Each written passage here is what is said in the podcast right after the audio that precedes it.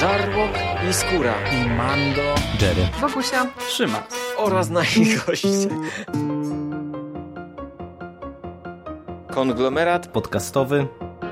Wasze ulubione podcasty w jednym miejscu. Zapraszamy. Zapraszamy. Zapraszamy. zapraszamy. Zapraszamy.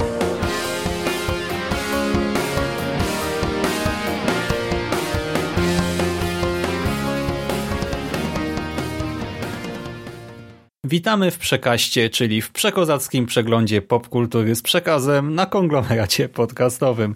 Tak, to już czwarty odcinek tej naszej nowej, w miarę regularnej inicjatywy i w tym tygodniu witają się z wami Szymas, czyli ja oraz Jerry. Cześć Michale. Witam was panowie, witam wszystkich słuchaczy. Tak, panowie, gdyż jest jeszcze z nami Sik. Cześć Rafał. Cześć. Spotykamy się tutaj e, w tym gronie, by e, zaprezentować wam naszą opinię, nasze oczekiwania względem nadchodzących filmów w tym właśnie bieżącym roku 2018, ale nim do tego przejdziemy, e, chcielibyśmy zatrzymać się przy kilku newsach. I takim Głównym newsem dla nas, z punktu widzenia właśnie redaktorów konglomeratu, jest fakt, że podjęliśmy współpracę z Audioteką i że Audioteka otworzyła się na podcasty. Tak, e, teraz Audioteka wprowadza do swojego katalogu nowe podcasty, my tam również trafiliśmy i możecie nas słuchać już w aplikacji Audioteki, a do tego, cóż, zaczęliśmy także współpracę związaną z promocją i recenzjami, więc będzie więcej audiobooków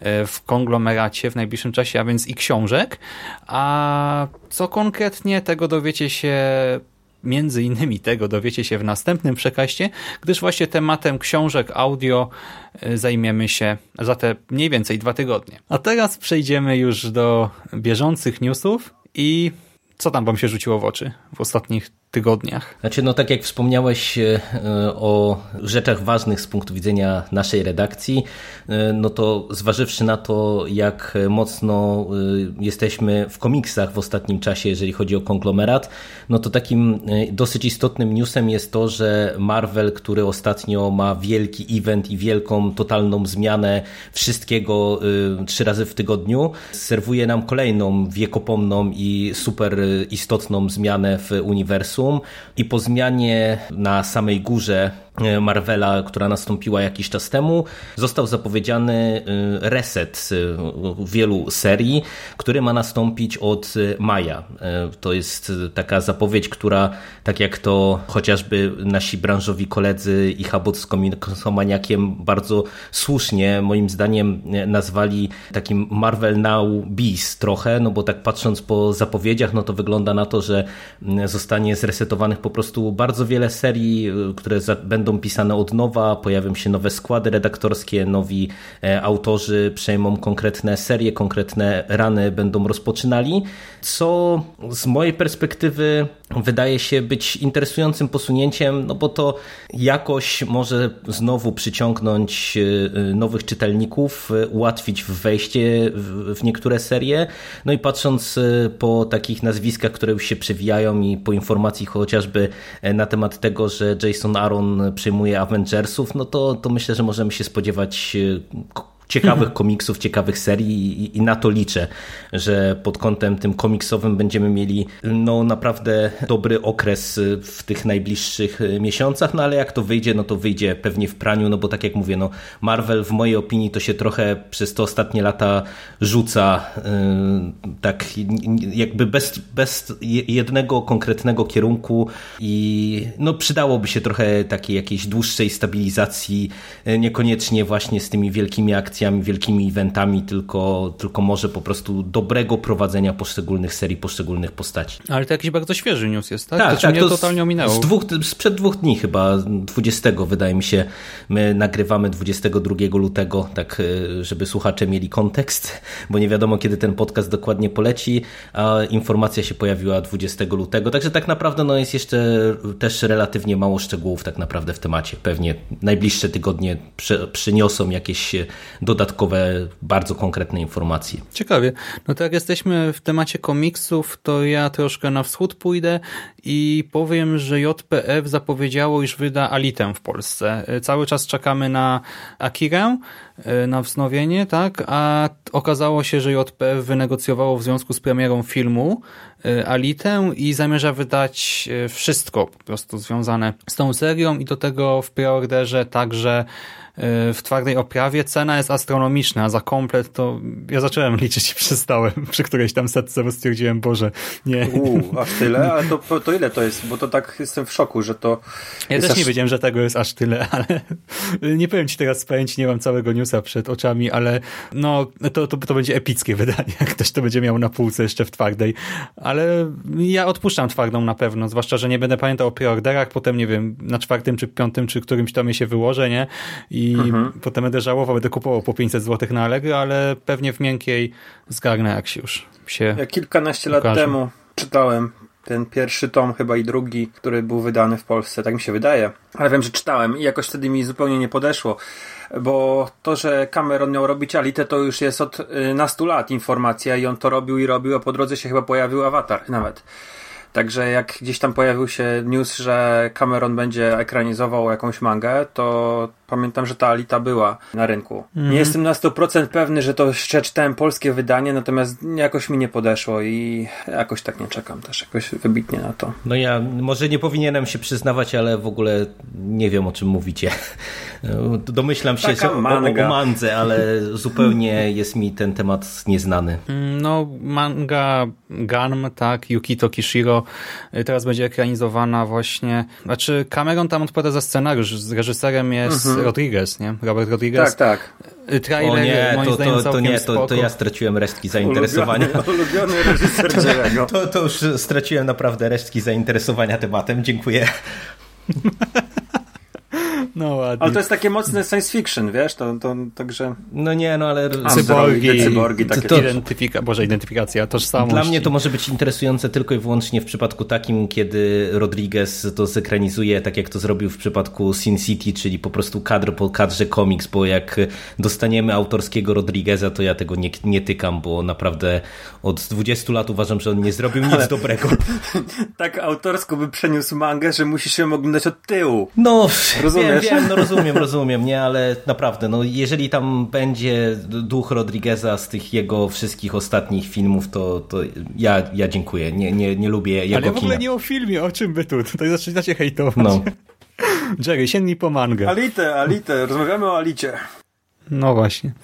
I skoro już o ekranizacjach mowa, to Siku. Jakoś tak w ostatnich dwóch tygodniach news, że DC przymierza się do ekranizowania Lobo. Może nie tyle ekranizowania, co wprowadzenia mm, tej postaci na ekrany kinowe i rzucili newsem, że będzie za Lobo odpowiadał nie kto inny, a Michael Bay, czyli gościu od yy, typowo wybuchowego kina z ujęciami na 3 sekundy e, i wielkim nasileniem efektów specjalnych i pirotechniki. I, I latarek. Czego? Latarek. Tak? Nieważne. Mów dalej o Lobo. No i że ja jestem mm, wielkim fanem Lobo, a właściwie całego DC i ja na przykład nie śledzę w ogóle Marvela, siedzę w DC, no to gdzieś tam dotarło do mojego serduszka, w którym się znajduje całe uwielbienie na tej postaci i zraniło. I jestem bardzo przeciwny po pierwsze przenoszeniu Lobo na ekrany, a po drugie żeby w ogóle Michael Bay cokolwiek robił z jakąkolwiek franczyzną komiksową. Ale to y, właśnie w ogóle nie chciałbyś filmu o Lobo, czy w tym konkretnym Oczywiście, przypadku? że w ogóle nie chciałbym filmu o Lobo. Znaczy to jest tak, ja mam jeden, jedną wizję zrobienia komiksu o Lobo, bo wiesz, oni... Filmu. DC, tak, filmu o Lobo. Bo oni zachęceni sukcesem Deadpoola i filmu komiksowego z tym oznaczeniem kategorią R, czyli dla dorosłych powiedzmy, chcą zrobić taki swój odpowiednik. E, tyle, że Lobo, on powstał jako parodia większości postaci i to był gościu, który miał być parodią właśnie, nie wiem, Wolverina, jakichś takich kosmicznych przygód, yy, kosmicznych komiksów i po pierwsze był postacią, która jest w tej chwili nieprzekładalna na, na język filmowy, tak jest moje zdanie, a druga sprawa, że on jest, nie przystaje do obecnych czasów. On powstał tam powiedzmy w latach 90., gdzie jeszcze dużo rzeczy można było robić. Nie było tej politycznej poprawności. On był, no po pierwsze, w ogóle cały jego origin, to nie, to nie jest yy, żaden spoiler. On wymordował całą planetę swoją, wy, wy, zniszczył całą planetę, jest ostatnim czarnianinem, no nie? I no taka postać, nawet jako antyhero, ona nie może istnieć, bo to jest facet, który dopuścił się wielokrotnie ludobójstwa, tak? Druga sprawa, że ta przerysowana brutalność, to ona jest taka umowna, bo, bo Lobo niby funkcjonuje w tym uniwersum DC, ale tak yy, nie za bardzo wiadomo, co z tą postacią zrobić. Ona po restarcie w tym New 52 była jakoś tam, próbowali ją pozmieniać, natomiast to jest gość, który jest nieśmiertelny, od, jakoś tam regenerację ma, super siłę, lata na kosmicznym motocyklu i to w ogóle mhm. jest jakiś totalny kosmos, jeżeli chodzi o, o to, co obecnie oglądamy na, na ekranach komiksowymi bohaterami. I dla mnie... Ale wiesz, ale Siku, tylko taka jedna uwaga, znaczy ja Lobo ledwie znam tak naprawdę, ja czytałem jakieś one-shoty ze dwa, trzy może kiedyś i tam no jak się gdzieś indziej pojawią, to coś tam widziałem, ale tak to nie znam tej postaci, ale z drugiej strony tak sobie myślę, jakby mi ktoś powiedział, wiesz, 5, 10, lat temu, że nie wiem, będzie kasowy film o właśnie Czarnej Panterze, o Antmanie, czy nie wiem, o większości postaci, które teraz się pojawiają w filmach Marvela, też bym powiedział, że gdzie tam, to niemożliwe, to Ale nie to da się nie... tego przenieść do kina, nie? To ja ci mówię, że to jest mm, to jest facet, który puka panienki, jest e, wobec nich, nie jest jakimś szarmanckim gościem, tylko jest wulgarny, e, rzuca wulgarnymi dowcipami, e, jest rasistą, bo jako, że jest jedynym czarnianinem, to dla niego cała reszta wszystkich innych istot jest po prostu gorsza do zniszczenia. Ma jakiś tam swój kodeks, ale generalnie on nie przystaje do obecnych czasów. O to mi chodzi. Bo taki, jego się nie da, powiedzmy, yy, zrebootować z takim originem, jaki on ma. To, to już by nie przeszło. No. To, jest, to jest wielka bomba atomowa, znaczy, która to, spadłaby na... Znaczy, ja ci powiem, na... że, że sam ten origin to wydaje mi się najmniej problematyczny, dlatego, że ja jestem w stanie sobie wyobrazić film, który origin, pomija szczególnie to. w, takiej, w przypadku takiej postaci, pomija zupełnie.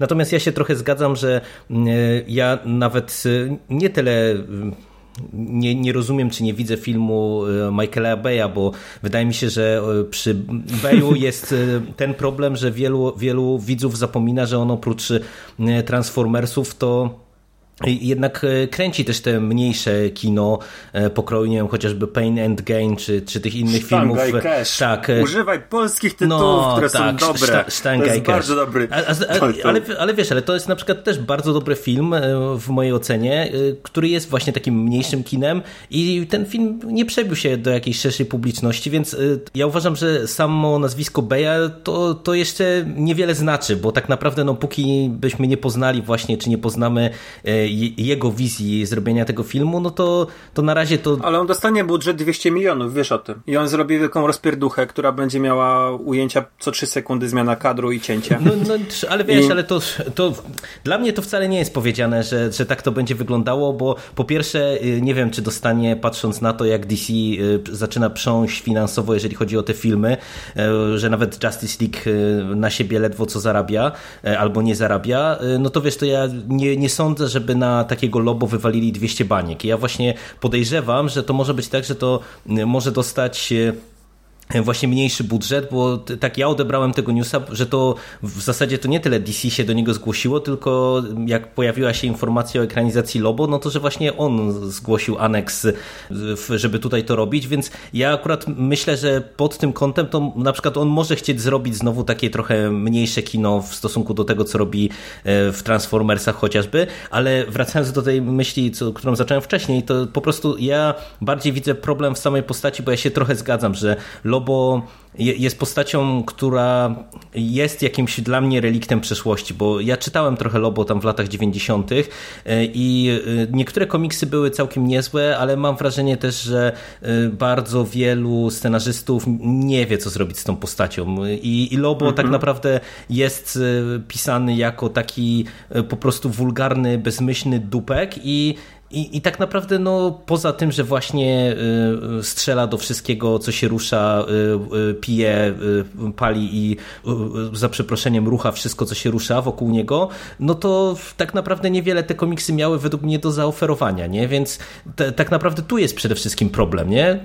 Jeżeli... To ja ci powiem jeszcze jedną rzecz, tak kontynuując twoją myśl o tym małym budżecie. Bo teraz sobie pomyślałem, że jest, znaczy, że wiedziałem, że wcześniej można zekranizować fajnie Lobo, ale to trzeba zrobić tak jak Lobo jest parodią pewnej rzeczy, to trzeba zrobić go na zasadzie kina klasy B, takiego mocno osadzonego w kinie sensacyjnym i zekranizować nieamerykańskich gladiatorów, mhm. gdzie Lobo leci po prostu, dostaje misję od Vrila Doxa w tych swoich shortach i, i mundurku skautowskim, mówi mu, że słuchaj, y, nie wiem, znikają nasi agenci z całej galaktyki, leć tam sprawdzić, on ląduje na planecie, się okazuje, że jest wielki turniej, to można by było fajnie zrealizować. Takie mm, coś ala e, początek Tora Ragnarok, tak? Że ten tam No i widzisz, no, i już, i tak już, dalej, już tylko, masz odpowiedź, że jest tylko, pomysł na, na zekranizowanie logo. tylko tak to widzę. Więc po prostu myślę, że nie ma co się teraz rozwodzić, bo, za, bo tak naprawdę wiemy zbyt mało. No zobaczymy, jak się ta sytuacja będzie dalej rozwijała.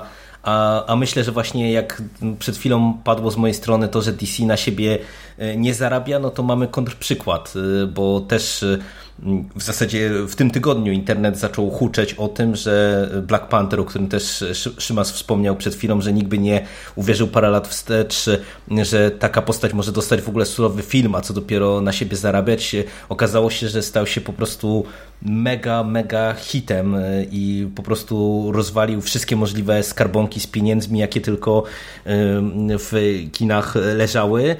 No i to jest w sumie bardzo ciekawa wiadomość, nie? No bo jednak y, dosyć mało znany bohater, y, szczególnie myślę poza fanatykami Marvela, no bo to, to, chyba wszyscy się tutaj zgodzimy, że komiksów z Black Pantherem no mało kto z nas czytał pewnie, jakiekolwiek. Ale to może kwestia jest tego, że on jest jednak kierowany trochę do innej grupy etnicznej i w Polsce nie było jakiejś potrzeby wydawania go. Tak, może tak jest moja myśl. Ale to też po prostu była postać, wiesz, tam, nie wiem, z czwartego planu. Tak, w Polsce wielu komiksów, także, wiesz, niezależnie od właśnie rasy, koloru skóry. Czy też się chciałem zaśmiać, nie, że jeszcze do tego czarnoskóry, bo ostatnio przecież znowu była afera, że na Broadwayu będzie Joanna Dark i że w główną rolę wcieli się czarnoskóra aktorka w teatrze, tak? I po prostu gówno się wlało w internecie za przeproszeniem, a tutaj właśnie przychodzi Black Panther i zgarnia trofeum i po prostu zarobki niesamowite. On chyba przebił Justice League w zarobkach. Tak, tak, przebił, prze, prze, przebił. Z tego co ja... Chyba pierwszy, pierwszy dzień, chyba to, czy pierwszy weekend przebił całość, ile Justice League nie, no to zarobiło. jeżeli ja teraz nie kręcę, to chyba y, właśnie w tym tygodniu on zarobił po, po tych, nie wiem, tygodniu goszczenia na ekraniach kin, zarobił już więcej niż Justice League do tej pory. Czyli od, od, od, od, od początku y, tego, jak ten film e, był emitowany w kinach, nie? Więc to pokazuje jakby skalę problemu, jaki DC ma, no bo e, wiecie, no jednak e, tam o jakości Justice League to lepiej y, tutaj nie zaczynajmy rozmowy, bo to mogłaby no być nie, długa nie. dyskusja, ale mimo wszystko patrząc na to, że w tym filmie był Superman czy Batman, no to wydawałoby się, że patrząc na y, taki, taką hossę tego kina komiksowego, która nie chce się skończyć, no to to powinny być takie postaci, które ten film pociągną i tylko one, już na, abstrahując zupełnie od jakości tego filmu.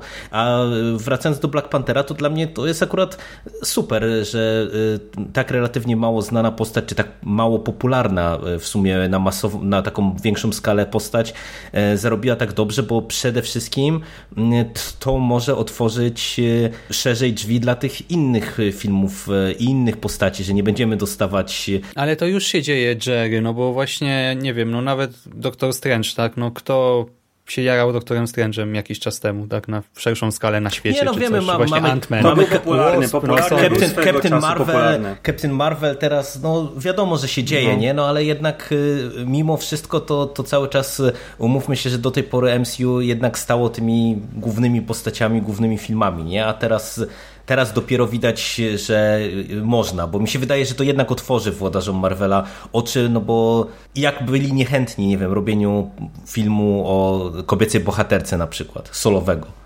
Nie? Także, mhm. także miejmy nadzieję, że to będzie bardzo taki pozytywny kopniak y, i, i spowoduje nowe otwarcie w tym kinie komiksowym, żebyśmy, mówię, troszeczkę odświeżyli sobie te postaci, które na ekranach dominują od wielu, wielu lat. Tak, zwłaszcza, że taka zmiana w sumie może, znaczy może, na pewno byłaby mile widziana, bo to zawsze powiew świeżości, nie? Teraz mi głupio trochę, bo ja miałem i ze znajomymi jakoś tak na premierę, czy zaraz po niej do kina. Nawet sobie kupiłem na Adertis koszulkę University of Wakanda, ale no kurczę, jeszcze nie dotarłem. No ja też niestety trzeba jeszcze nadrobić. nie. Ale się wybieram, zobaczymy. Do, dotrę hmm, może no na, na pewno, no trzeba. Dobra, teraz taka informacja jeszcze świeża, dzisiejsza, bo z 22 lutego nasz główny sponsor Netflix zapowiedział yy, zapowiedział premierę w Polsce Anihilacji co jest o tyle ciekawe, że 12 marca, znaczy 22 lutego miało, mm, dzisiaj ma, ma tą premierę światową, a w, mhm. na Netflixie będzie 12 marca. Y, nie wiem, czy w ogóle w Polsce to miało wchodzić do kin. Jakoś nie zainteresowałem się tym specjalnie, natomiast y, film jest bardzo ciekawy, ciekawy i zapowiada się chyba też dobrze. Y, odpowiada za niego Alex Garland. Jest to człowiek, który zrobił bardzo dobry thriller science fiction Ex Machina. Mhm. On jeszcze pisał scenariusz do Dreda, Dreda tak, do tak, 28 dni później. Dni później. Mhm, ale mówię, że akurat jako reżysera, tak, bo to mhm. i występuje no tak. tam Natalie Portman, Tessa Thompson to jest też z Marvelowego Świadka dwie dziewczyny, Natalie Portman mm -hmm. to wiadomo Thor, a, e, pierwsza dziewczyna, a Tessa Thompson to jest druga dziewczyna, Valkyria z tego ostatniego Tora i Oscar Isaac gra męża Natalie Portman. Opowieść o kilku naukowcach chyba, którzy wyruszają na poszukiwanie właśnie e, męża głównej bohaterki i trafiają do miejsca, gdzie prawa natury są jakoś bardzo mocno zakłócone. Fajna informacja. nie istnieją. No. Fajna informacja. W ogóle yy, byłem, hmm, jak się zacząłem nad tym zastanawiać yy, i to jest dopiero duży news, że Netflix bo to ten film nie powstawał dla Netflixa, on powstawał gdzieś tam sobie, podejrzewam, że miał trafić do kina. Tutaj informacja, że wypuszcza go Netflix, także to jest, to jest ciekawe dla mnie.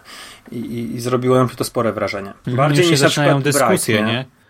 I zaczynają się teraz dyskusje, tak, czy właśnie to jest koniec ery kin w ogóle, tak, no bo po co płacić za bilet, jechać gdzieś, płacić za popcorn potem 20 zł, jak można mieć to wszystko na kanapie w domu, y, w sieci, no ja nie widzę tego tak właśnie, że nie wiem, nagle kina znikają z powierzchni ziemi, ale jako alternatywa, no podoba mi się, fajnie.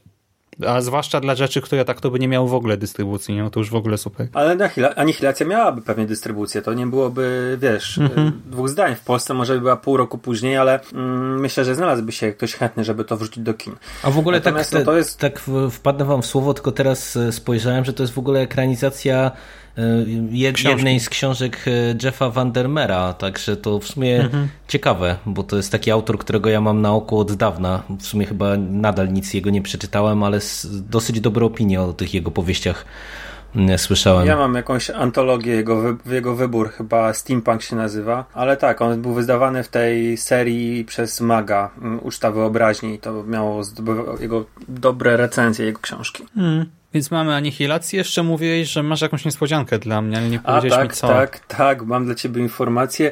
Tak nawiązuję do pierwszego przekastu.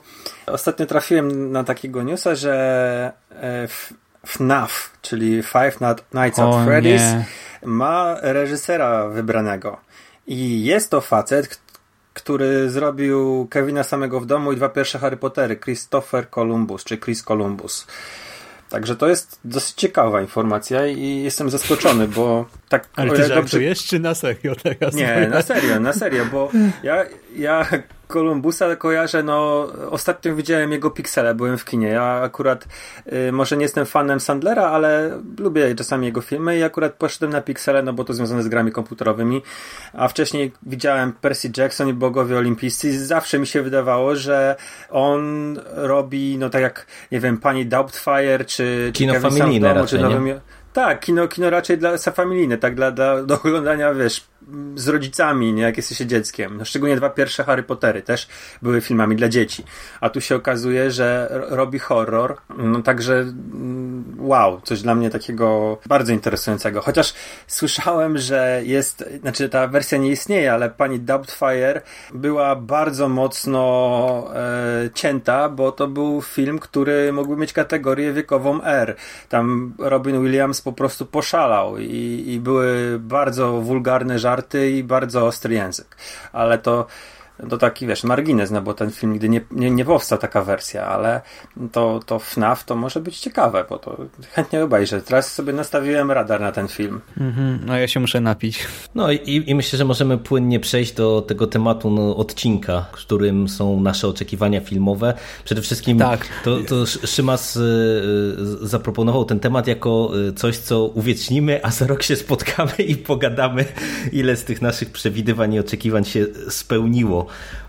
tak naprawdę mając na taśmie właśnie nasze oczekiwania z przeszłości. Mhm, znaczy ja powiem, że e, pomyślałem o tym dlatego, iż e, w Necropolitanie, w nawiedzonym podcaście, w czasach, gdy trochę lepiej prosperował niż ostatnio, ale ten temat przemilczmy na razie, gdy zrobiłem taki przegląd właśnie nadchodzących filmów czy gier, to potem przez cały rok łatwiej mi się było z tym wszystkim konfrontować, nie? no bo właśnie wiedziałem już mniej więcej czego oczekuję, na co czekam i też po roku, jak sobie spojrzałem na tę moją listę, no to było nawet takie e, prywatnie, osobiście bardzo ciekawe doświadczenie, nie zobaczyć, że oho, to jednak się nie ukazało, to przesunięto, e, to myślałem, że będzie dobre, a się okazało, że film był beznadziejny, tutaj znowu nie miałem oczekiwań, film był cudowny i tak dalej, i tak dalej.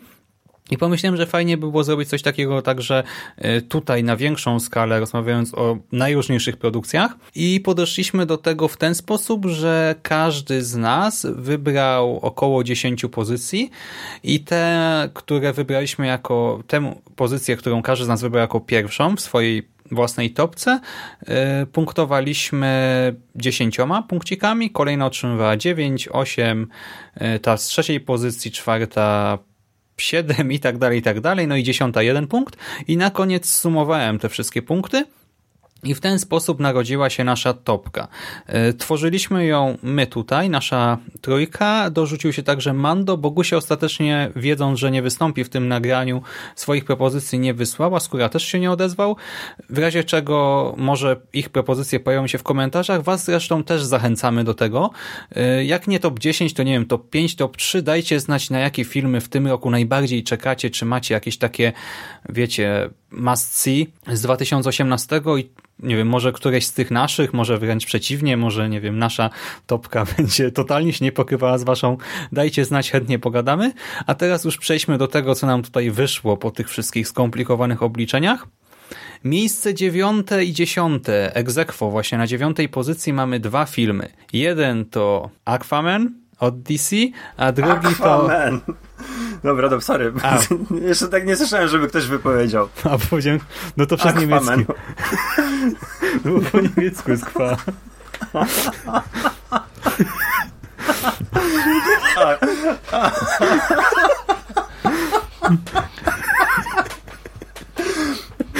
No. Ej, Mando robi bloopersy w przekazie, czy to wszystko Nie, no zostawiamy wszystko. To będzie niemiecki, niemiecki Aquaman, Aquaman ki, niemieckie kino moralnego niepokoju. Tak. Dobrze, więc mamy Aquamana na dziesiątej pozycji, a oprócz niego egzekwo e, moja e, top one, czyli Hereditary. Ja ci wpadnę w słowo, zanim właśnie przejdziemy do tej twojej propozycji, to ja chciałbym e, słowo komentarza odnośnie całej tej listy z mojej perspektywy. Ja wam się przyznam, że ja bardzo, bardzo nie lubię i nie umiem robić tego rodzaju zestawień, dlatego, że od lat ja stwierdzam, że to, co często mnie najbardziej pozytywnie zaskakuje, zaskakuje, jeżeli chodzi na przykład, nie wiem, czy y, o, o film, czy o jakieś inne media, bo my się tak tu skupiamy na filmie, bo jakbyśmy mieli robić oczekiwania wobec wszystkiego, to byśmy się tu zaorali. Skupiamy się na filmach, to, to już nawet przy nich tylko pozostając, to y, wiecie, bardzo dużo filmów w tej chwili ukazuje się cichaczem. Nie wiem, siedząc na przykład, y, jak my tutaj wszyscy y, siedzimy mocno w horrorze, ile było przecież y, bardzo dobrych, świeżych filmów z gatunku, które, nie wiem, ominęły kina albo wskoczyły nagle ni z tego nizowego na, na listę filmów, które trzeba i warto obejrzeć, bo się pojawiły po prostu prawie że z dnia na dzień. Praktyka Netflixa chociażby właśnie z takim Cloverfieldem pokazuje, że pewnie takich zaskoczeń na zasadzie, że nie wiem, że film film, o którym wiedzieliśmy, że może powstanie, ale nie wiadomo kiedy będzie, nagle się pojawi, to zakładam, że będzie dużo. Jest, e, czy są tacy twórcy, których ja obserwuję, jak na przykład e, Nicholas Winding Refn, którego e, w sumie fanem jestem i cały czas liczę, że na przykład może kolejnego filmu jego się doczekamy w tym roku, a na razie nie ma takich zapowiedzi. Mm, to wiecie, ja patrzę trochę na te, na, czy przeglądając te zapowiedzi, to patrzę bardziej z perspektywy właśnie tych y, rzeczy, które wiemy, że na pewno premierę gdzieś tam mają zabukowane, a z racji na to, że to są przeważnie te największe tytuły, najbardziej oczekiwane, e, no to myślę, że trochę nam wyjdzie taka blockbusterowa tak naprawdę ta topka z mhm. drobnymi wyjątkami, e, a e, właśnie paradoksalnie chciałbym to podkreślić, że ja liczę mimo wszystko, że właśnie te największe pozytywne zaskoczenia to są jeszcze przed nami, że wiecie, że dostaniemy jakieś takie prawdziwe perełki, prawdziwe petardy, które po prostu cichcem nam wejdą, wpadną w radar dopiero w najbliższych miesiącach. Mhm, ale to ja powiem od razu, bo ja to naprawdę dałem u siebie na pierwszej pozycji, a też o filmie dowiedziałem się nie wiem ile, z naszej perspektywy dwa tygodnie temu, tak, dwa i pół tygodnia się pojawił, temu. dokładnie. I wcześniej, znaczy, czy widziałem jakiś tam newsik na Bloody Disgusting, ale tak wiecie, bez żadnego konkretu w tekście, dopiero potem pojawił się trailer, ale trailer tak mnie kupił, że zacząłem doczytywać, oglądać go po prostu nałogowo y, i nagle po prostu stwierdziłem, że kurczę, to jest ten film, który chyba chcę najbardziej zobaczyć i w ogóle w pierwszej chwili, bo ja tę listę robiłem wczoraj, moją i najpierw oczywiście wypisałem sobie Marvele i tak dalej, te wszystkie głośniejsze tytuły, ale potem potem, tak jak zacząłem szukać głębiej, znalazłem jakiś przegląd chyba 70 filmów, które wyjdą w tym roku, to tak stwierdziłem, że w sumie jest dużo więcej rzeczy, na które czekam i nawet niektóre, większość tych rzeczy mnie jara bardziej, bo na Marvele pójdę tak bardziej z biegu po prostu. No okej, okay, na Czarną Panterę na przykład czekałem, tylko że już jest po premierze, więc jej nie uwzględniałem u siebie, ale tak naprawdę Avengersami się na przykład jakoś super nie jaram, a tutaj tym filmem jaram się strasznie. Yy, właśnie trailer mi najpierw podesłał Michał Ziaja w ogóle, więc dzięki Michale, potem jeszcze Mateusz Skoczny, ale to tak z tydzień później. Jest to film producentów Wiedźmy i Split, yy, pełnometrażowy debiut yy, pani Ari Aster, i e, o czym opowiada? W sumie do końca jeszcze nie wiadomo. Film o kobietach, horror, e, babcia umiera. Okazuje się, że co nieco zataiła przed e, swoimi krewnymi i pewnego rodzaju mroczne dziedzictwo tutaj ma być zgubą dla tych kolejnych pokoleń, dla kolejnych kobiet.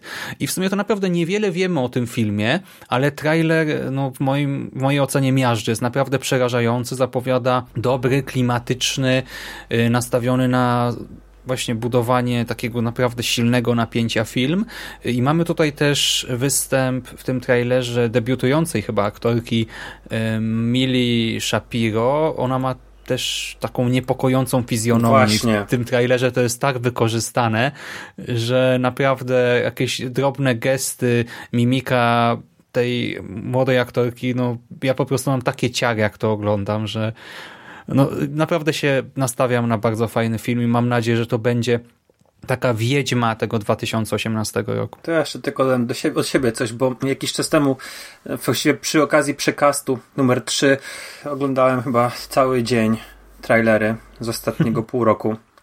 Po prostu miałem taki dzień, że siedziałem sobie tam z komórką w każdej wolnej chwili, po prostu leciałem sobie po, e, po liście i gdzieś na samym końcu właśnie to e, Hereditary było. Mm, I byłem zaskoczony, bo tak po prostu, no kolejny, nie wiem, 40, 50 trailer i byłem pod tak mega wrażeniem. Po pierwsze, ta dziewczynka z taką dziwną naprawdę fizjonomią. Jej fizis jest po prostu tak strasznie niepokojący. Druga rzecz, że gdzieś ten domek dla lalek i to takie przechodzenie mhm. mm, z, ze scen, które niby są jakąś tam narracją i robiona jest makieta, a z drugiej strony sobie twórca pozwala wrzucać jakieś niepokojące zdarzenia, czy to chłopaka, który uderza głową o blat, czy, czy mm, coś innego i kurde... Tak, uderzająco o szybę, tak, niby taki standard, ona ucinała nie? Ale... właśnie nożyczkami tą głowę. To, to też było, w ogóle ten trailer wywołał na mnie okropne wrażenie, czy takie niepokojące i też gdzieś sobie tam go odnotowałem. Myślę, że to będzie jeden z kandydatów do horroru roku po tym, co pokazał, aczkolwiek często się okazuje, że te mniej głośne filmy, słabiej zapowiadane, no, zdobywają te, te, te, te najwyższe laury, ale też zwracam uwagę słuchaczy na ten film, bo jest bardzo dobry. Ale to właśnie, ten, ten, ale ten film właśnie y, mi usmysłowił i dlatego między innymi chciałem właśnie podkreślić w tym swoim wstępie y, to, że ja oczekuję właśnie takich filmów, o których nie słyszałem, bo ja naprawdę o tym filmie się dowiedziałem z twojej listy, Szymas, dopiero. Y, podesłałeś mi trailer i ten trailer jest rewelacyjny, bo to jest przykład trailera, który świetnie buduje napięcie, ładnie jakby komponuje te wszystkie poszczególne sceny, właśnie te przejścia, o których mówiliście, a y, robi też kapitalną robotę, bo tak naprawdę on nic nam nie pokazuje. W tym sensie, że to, co nawet Szymas wspomniałeś, mhm.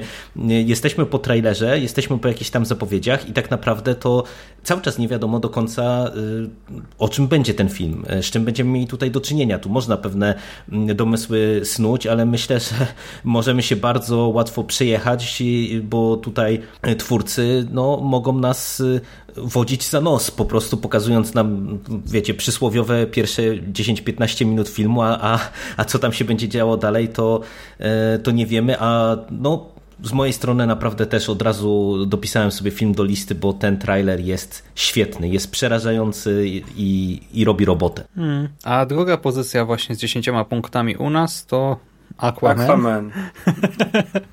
To będzie taki wewnętrzny żart, nie? Inside job konglomeratu teraz. No to ja od razu, Sik, cię zapytam, e, bo ty jesteś fanem DC i e, ta, ten film znalazł się chyba u ciebie i u mnie e, na liście. To, tak. I u Mando jeszcze. Dokładnie. U Mando też, tak? A no to widzisz, nawet przegapiłem. Mhm. No to, to powiedz, jakby dlaczego czekasz w ogóle na ten film? Z trzech powodów. Właściwie mm, pierwszy to jest James Wan, czy James Wan ja przyznam się, że chyba widziałem wszystkie jego filmy i uważam, że to jest facet, który po prostu ma pomysł, ma oko, ma rękę do robienia filmów i począwszy od pierwszej piły, poprzez Death Sentence, Martwą Ciszę, obojętnie czegoś nie dotknął. Czy to był Szybcy i Wściekli 7, każdy film, no, głównie kręcił horrory i thrillery, tak, wcześniej. Sensacja Death Sentence i Szybcy i Wściekli, taki blockbuster. Każdy jeden był dla mnie super, bawiłem się bardzo dobrze. Na naznaczonym, na obecności drugiej, no kurde, na każdym. Więc tutaj moja takie prywatna lista reżyserów którzy robią blockbustery, to gdzieś tam w czołówce jest James Van i na każdy film jego powiedzmy chodzę do kina albo oglądam w domu, ale każdy. Mhm.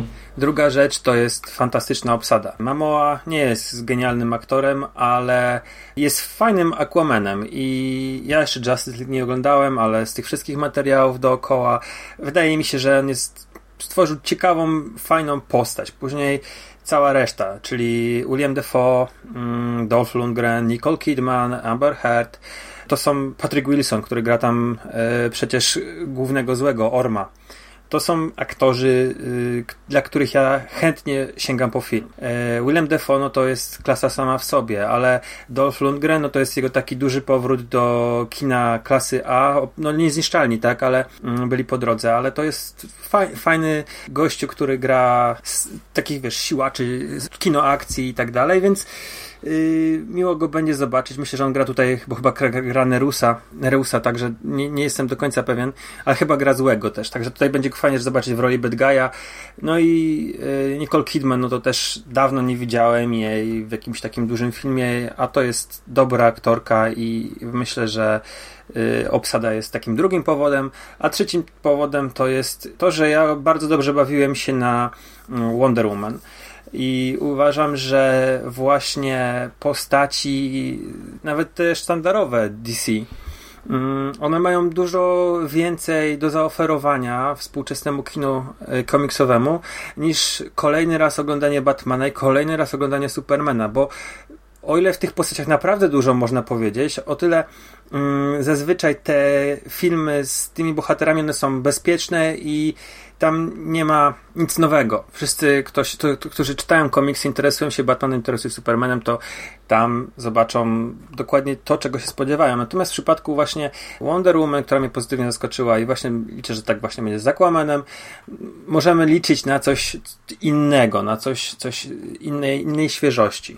Czy to nawet jeżeli chodzi nie tylko na poletku DC, ale również na w ogóle na całym, w porównaniu też również z Marvelem. Znaczy ja wam powiem, że też się zastanawiałem, czy nie wrzucić Aquamena, Aquamena na listę, bo e, tak jak DCCU mnie w ogóle nie kręci, ale tak totalnie, w sensie nawet nie chce mi się trailerów oglądać od pewnego czasu, chyba od pierwszego traileru e, zwiasty, e, zwiasty Justice League, a tutaj właśnie z jednej strony obsada, z drugiej strony James Wan, z trzeciej strony trochę inna postać.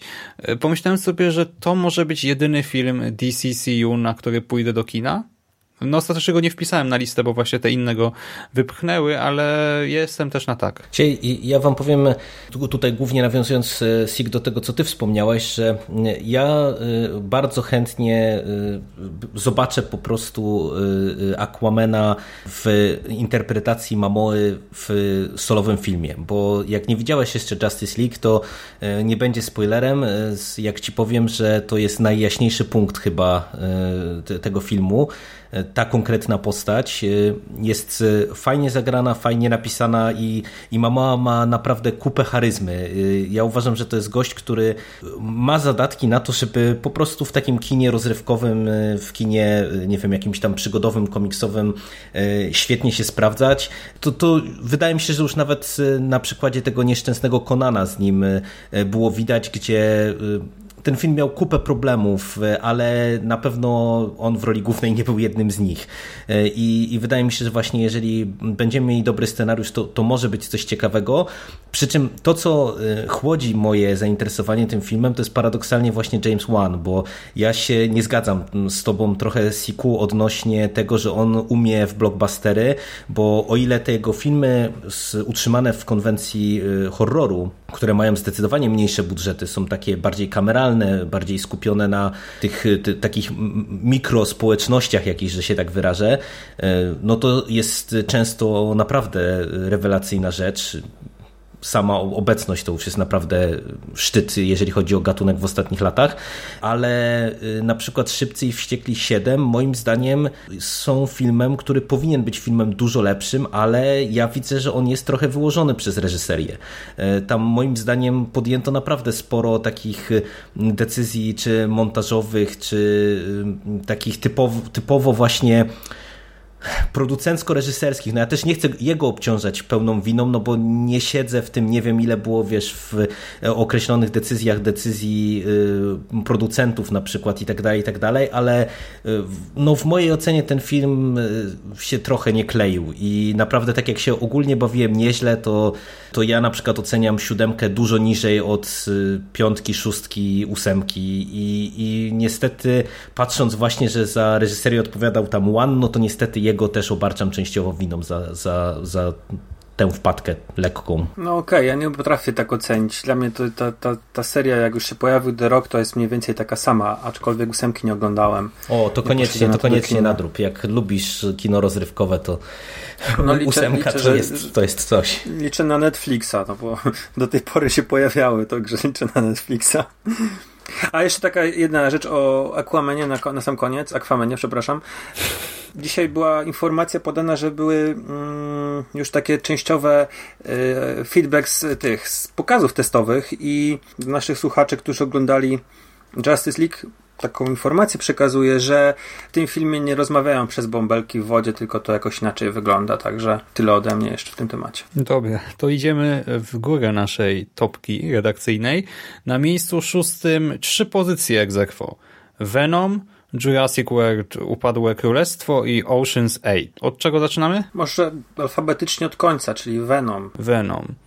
No to... Bo ja powiem tak, ja pisałem tą topkę jeszcze przed tym trailerem, tym tak? nieszczęsnym trailerem, tak, a ten trailer to jest po prostu taka porażka, to jest trailer, który robili, znaczy trailery tego poziomu robiono, nie wiem, przy okazji filmów 15 lat temu, 10 lat temu. To jest totalny kaszan. Jak nie wiem, jak to, jak mogli coś takiego wypuścić. Znaczy myślę, że to akurat wiesz co, ten trailer to miał tylko wzbudzić zainteresowanie, wydaje mi się. I to... Ale ten teaser minutowy taki? Tak, to, nie, to przecież to było nastawione według mnie tylko i wyłącznie po to, żeby pokazać smutnego Toma Hardy, który, który będzie się snuł i nie wiem, też mi gdzieś mignęło w internecie, nie wiem czy to nie Radek Pisła pisał, że to ten trailer wygląda tak, żeby mógł równie dobrze być trailerem, nie wiem, do filmu o Wolverine albo jakiegoś tak, innego, innego, innego komiksowego filmu. filmu, no bo oni tak naprawdę no tutaj niewiele pokazali poza smutnym Tomem. Czyli mamy informację, taką, taki, taką, taki przekaz tego teasera bije, że jeszcze nie zrobili Venoma, że nie wiem co Sony myśli w tej chwili, żeby pokazywać pierwszy teaser bez, bez jakiejkolwiek obecności, czy to... No jak, nie masz przecież tego, e, tę ampułkę taką, nie wiem jak to nazwać. Fiolkę. No, ta, to ta fiolka ale... mogła być ze wszystkim tak naprawdę, nie wiadomo co tam było. Ale no, nie, to, że ten zwiastun, ale wiesz, no to jest teaser, to było nazwane jak teaser, tak? Wprost, no, ja więc wiem, no, nie wiem, możemy oczekiwać no. za wiele. I on rzeczywiście ostudził, jest taki... ostudził mnie mocno i teraz y, bym trochę inaczej rozłożył, może inny film by się tam znalazł. Ja go dałem dosyć wysoko, bo ja lubię Toma Hardiego, lubię Venoma, y, lubiłem te filmy z Pajączkiem ostatnie od, od y, Sony i liczyłem, że to będzie coś lepszego, a zobaczyłem tę tą minutową zapowiedź i po prostu, wiesz, jakoś wszystko ze mnie opadło. Dziękuję za uwagę. Ale właśnie ja zmierzam do tego, że pomijając to, że ten trailer był dość uniwersalny w gruncie rzeczy i właśnie można by tam wrzucić kilku innych bohaterów, to e, mnie się podobało to, że znowu on nie był taki, wiecie, że właśnie bum, wybuchy, przemiana, transformacja, tylko tak właśnie, że był spokojny, tak? Tak bardziej no nastawiony na jednak inną publikę trochę, bo myślałem, że to będzie właśnie takie typowe bum, patrzcie, wow, a nie i dla mnie no spoko, no czekam na po prostu kolejne newsy. A w ogóle Hardy też ostatnio przecież i zjawa, i Dunkierka, nie? Kariera się rozwija. Myślę, że może pokazać coś fajnego. Ja go lubię w tych mniejszych filmach. Jest świetnym aktorem. Tak, ale właśnie o to chodzi, jaka skala teraz, nie? Jak nagle przeskoczył tu i tu. To no znaczy, no, on, ja go w ogóle wyłapałem pierwszy raz, tak, tak rzeczywiście to go wyłapałem w Incepcji. Myślę, że jemu w jakiś sposób Nolan trochę otworzył karierę. Znaczy, żeby, żebyście mnie dobrze zrozumieli. Przecież on występował e, w rock'n'rolli i ja go jeszcze widziałem. Mm, Zresztą świetny był tam w tym filmie. Tak, tak. Mm. Boba grał. E, I grał w Bronsonie, którego typowo nie oglądałem, ale podobno też fantastyczny film. I później pojawiła się Incepcja. Zaraz później był Mroczny Rycerz gdzieś po drodze był jeszcze Tinker Taylor Soldier Spy, czyli druciarz, yy, krawiec, żołnierz, szpieg, tak? A nie, to w Polsce miał inny tytuł. Dobra, nieważne. Gangster, Lok, Brudny Szmal. Ja w tym filmie go strasznie polubiłem, tak też totalnie, że to był dla mnie Brudny Szmal. Z Gandolfiniem był rewelacyjny i tam ta postać też zresztą Boba Saginowskiego z tym pieskiem, no jakoś tak kurde, no strasznie go polubiłem. No a później Mad Max, gdzie już totalnie dla mnie to jest już szczyt kariery, bo chociaż on tam mhm. nic takich specjalnie pokazał, ale film jest fenomenalny i zresztą w tamtym roku to też zagrał w Legendzie, właśnie tak jak mówiliście w Zjawie, ten film, który dział się chyba w Polsce, System, tak, na podstawie książki Dziecko 44 chyba, tak, i Dobrze mówię? Ale to mówisz to coś tam w kom tak komunistycznej tak Rosji, tak? Coś, coś się A, dzieje. w komunistycznej Rosji. Ale to podobno, Myślałem, to jest... po, podobno chyba, znaczy jeżeli o tym filmie y, mówisz, o którym ja myślę, to to akurat podobno było mega słabe. Aha, no ja nie widziałem tego też filmu. Nie, Myślałem, też nie. To, wiesz, duży, duży film, du mocno reklamowany był. A ci wiesz, no, e, my, myślałem... myślę, że tutaj nawet nie ma co się rozwodzić, no bo to, że Hardy jest dobrym aktorem, to jest niewątpliwe, e, bo to wystarczy ten e, film Lock, o, bo to jest nazwisko bohatera, o obejrzeć, gdzie tak naprawdę mamy Toma Hardy w samochodzie przez półtorej godziny i mhm. nic ponadto, a ten film jest bardzo dobry, no to to pokazuje, że on grać potrafi.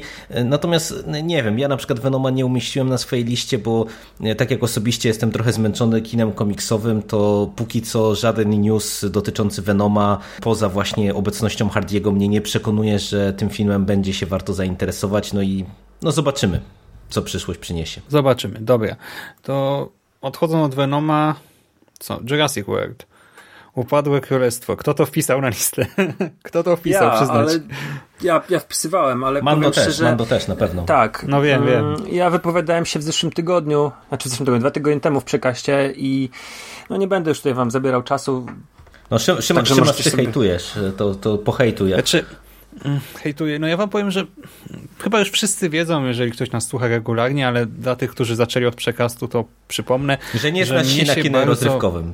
Mnie się no. bardzo Jurassic World nie podobało yy, i po prostu scena, yy, gdzie Bryce Dallas Howard płacze nad tym wielkim, nie wiem, to był stegozaur chyba, yy, bo, bo, bo wokół jest tysiąc innych martwych dinozaurów, ona się zatrzymała przy jednym i zaczyna płakać, to stwierdziłem, że Boże, nie wyrobię. Nie, ogólnie wiele rzeczy mi się w tym filmie nie podobało, dlatego absolutnie nie czekałem na sequel, a teraz, gdy go zobaczyłem, y, no właśnie widzę, że Claire i Owen, tak właśnie Howard i Pratt wracają na wyspę, by ratować dinozaury, bo wybucha wulkan, no i dla mnie to jest, ratujemy dinozaury przed wyginięciem. Teraz, no nic szczególnie, interesu, nic szczególnie interesującego, Tymczasem ktoś wyprodukował jakiś inny gatunek, kolejną niebezpieczną hybrydę.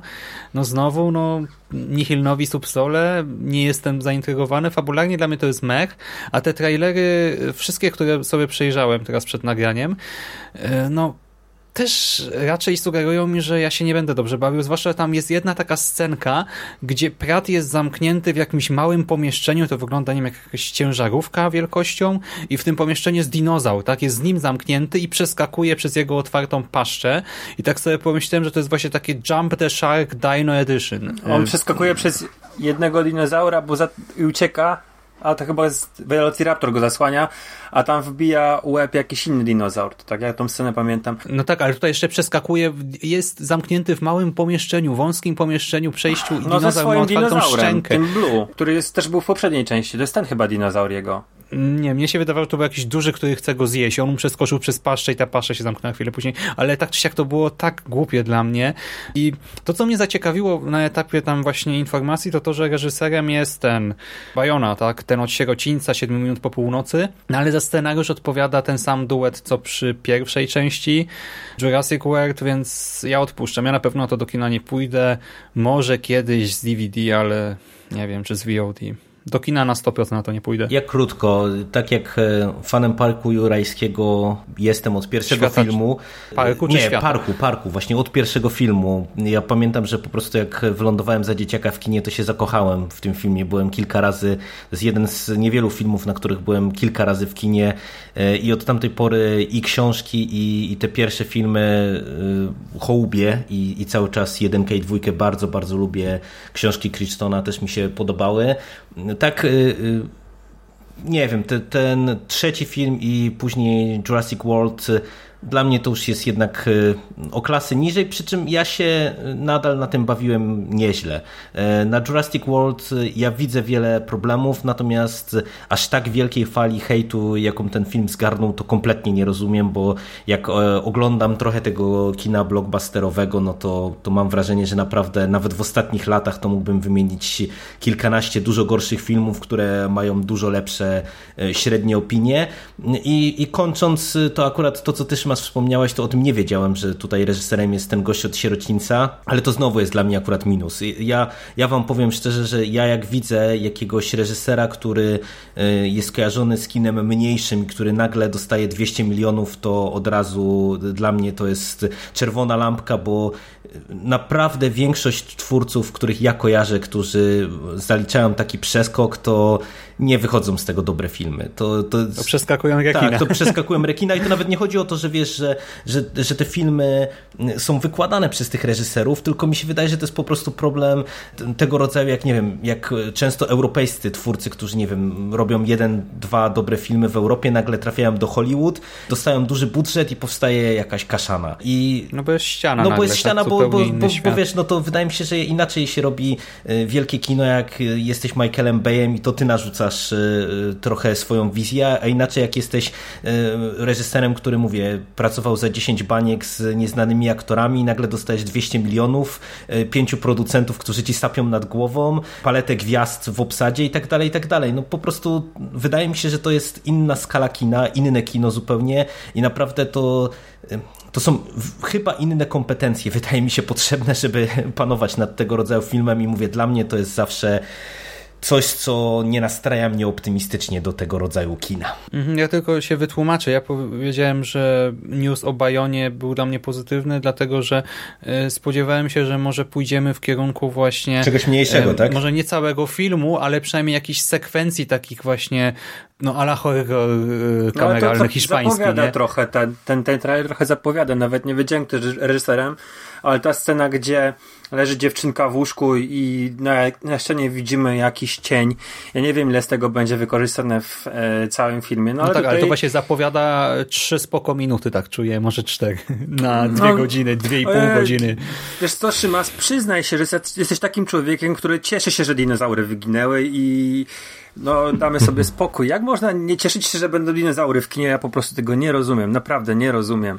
To a propos, y, nie, a propos tego, że wielu, wiele osób nie cieszy się z określonego rodzaju kina, to możemy płynnie przejść do e, Ocean's 8, y, bo to jest y, film, który też ma bardzo wierną, wierne grono krytyków od momentu, kiedy tylko został ogłoszony, e, bo mamy do czynienia z taką, jak to się mówi, kobiecą wersją filmu e, z serii e, Oceans. E, i tam sobie dopiszcie numerek konkretny.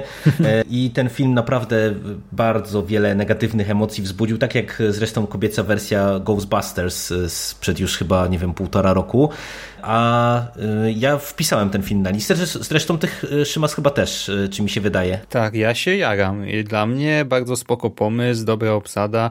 I fabularnie, no to wszystkie te filmy są o tym samym, tak, że nie wiem, coś ukraść trzeba, kogoś zrobić w balona trzeba, no i tyle. No, no i tutaj też Debbie Ocean powraca, by ukraść naszyjnik i i tyle. To istotne jest to, jak to zrobią i ten trailer mi się podoba. Tak, mamy Sandrę Bullock, mamy Anne Hathaway, Kate Blanchett, kogo tam jeszcze? E, Sarah Paulson, Rihanna jest. Helena Bonham Carter. I jeszcze nie pamiętam, ale e, no obsada moim zdaniem spoko i to jest właśnie taki idealny film, żeby zrobić e, kobiecą wariację na ten temat, bo no, Oceans jest o takiej paczce, która organizuje sobie tak ten, to nasze przestępstwo i tutaj moim zdaniem to może wypaść bardzo fajnie i to może być film skierowany właśnie do szerokiej publiki i do kobiecej, i do męskiej, i do fanów właśnie takiej radosnej sensacji, komedii. Moim zdaniem Super. No ja nie rozumiem tych negatywnych emocji, tak jak nie rozumiałem ich przy Ghostbusters, tak nie rozumiem ich teraz, bo ja też e, czekam na ten film i wypatruję. No dla mnie już sama obsada to jest naprawdę magnes, nie? Ja e, jestem wielkim fanem Sandry Bullock, bardzo lubię Anne Hathaway, bardzo lubię Kate Blanchett. Już tylko ta trójka to jest dla mnie naprawdę zachęta wystarczająca, żeby ten film obejrzeć, a do tego heist movie, które też jako konwencję, taki mhm. podgatunek ja bardzo lubię. Uważam, że e, takie filmy jest relatywnie trudno zepsuć, mówiąc brutalnie i to mając w obsadzie taką naprawdę paletę fantastycznych aktorek y, i właśnie taką konwencję, jaką operuje y, seria Oceans, to ja się spodziewam, że będziemy mieli bardzo, bardzo dobre rozrywkowe kino. Mm, jestem całkowicie na tak. I jeszcze, wiesz, przy Pogromcach Duchów, no to rozumiem, że tam, no bo Pogromcy Duchów to był remake, tak? Nie. Czy nie w końcu? Znaczy, nie? Ciężko powiedzieć. No. no bo, ale ja mam wrażenie, że to tak było reklamowane, znaczy, tak? Może to, to był false remake, advertising, bo, bo ale... Pogromcy duchów w tamtym świecie tych, tego, tych, tych nowych no, nie istnieli. Pogromcy duchów nie istnieli. No. Także ciężko mówić o kontynuacji. Ale wy w ogóle tak, tak. E, e, króciutki off-top, wy widzieliście w ogóle tych nowych pogromców duchów, czy nie? Ja widziałem, ja widziałem.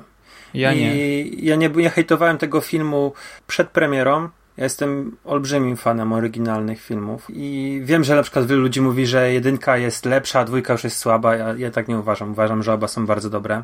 A niestety humor w tych nowych pogromcach duchów mi bardzo nie podszedł, ale to jest kwestia doboru niestety aktorek i bardzo słabych żartów. Nie mam absolutnie nic do tego, że to jest, są same kobiety, ale w porównaniu z humorem, jaki prezentowały filmy z lat 80., to ten jest no słaby.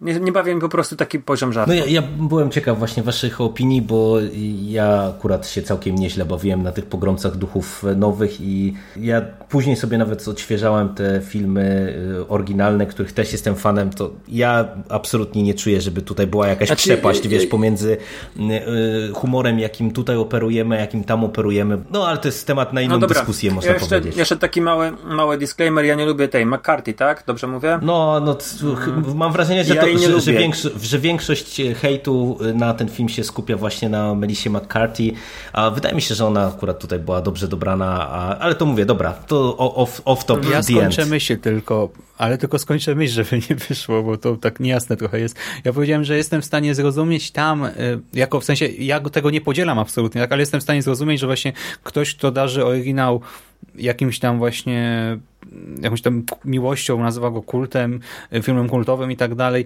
że mógł się zniechęcić do takiego remake'u, który właśnie dużo zmienia i ma tę obsadę żeńską, tak tutaj, no to właśnie no, po prostu kontynuacja z trochę innym punktem widzenia, z trochę inną zbrodnią i na pewno z inną organizacją całości, ale właśnie nie jako jakiś anulowanie, przekreślenie nawet w tym świecie, tak, tych poprzednich. Nie, no tu tam mają być cameo chyba nawet z niektórych coś... postaci tych z poprzednich filmów, jeżeli ja dobrze No też czytałem. mi się tak wydawało, nie? No to totalnie nie rozumiem, o co tutaj można mieć pretensje, tak? No bo nawet jeżeli ktoś stwierdzi, że no nie ra heist mówi z kobietami, no to po prostu no to niech nie idzie do kina, ale nie ma co hejtować, no bo jeżeli hejtuje się tutaj ten film, no to mam wrażenie, że już totalnie tylko dlatego, że ktoś ma coś z głową, tak, jest cholernym seksistą, szowinistą i tyle, no bo sorry. Ale jak e, rozmawiamy o e, kultowych filmach, to myślę, że możemy przejść spokojnie do numeru 5, bo to jest film, na który chyba w mniejszym lub większym stopniu czekamy wszyscy, czyli powrót e, Shane'a Blacka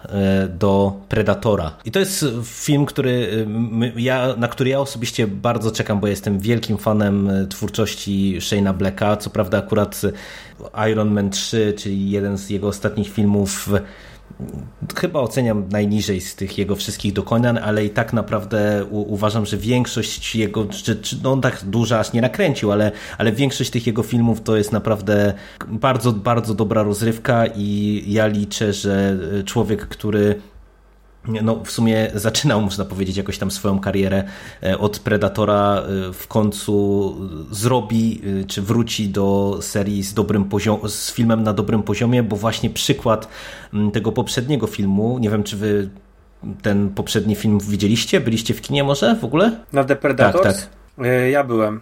To jest twojego ulubionego reżysera. Mojego? Dobrze mówię? Nie, to chyba Nimrod Antal robił, tak mi się coś kojarzy. A, I dobra, właśnie ale pro, Rodriguez chyba produkował. Tak, Rodriguez nie? produkował. Ja właśnie chciałem nawiązać do tego, co mówiłem wcześniej, że właśnie The Predators to jest przykład filmu, z którym sobie europejski twórca rzucony do Hollywood nie poradził, bo ja uważam, że niestety tamten film jest y, słaby. I liczę, że teraz dostaniemy coś dużo, dużo lepszego. Szczerze, y, to ja właśnie przez to, że nie oglądałem y, tych The Predatorsów z 2010 roku, y, to tym nowym filmem się w ogóle jakoś szczególnie nie interesowałem. Trailer w ogóle istnieje? Chyba jeszcze nie ma, nie? Trailera.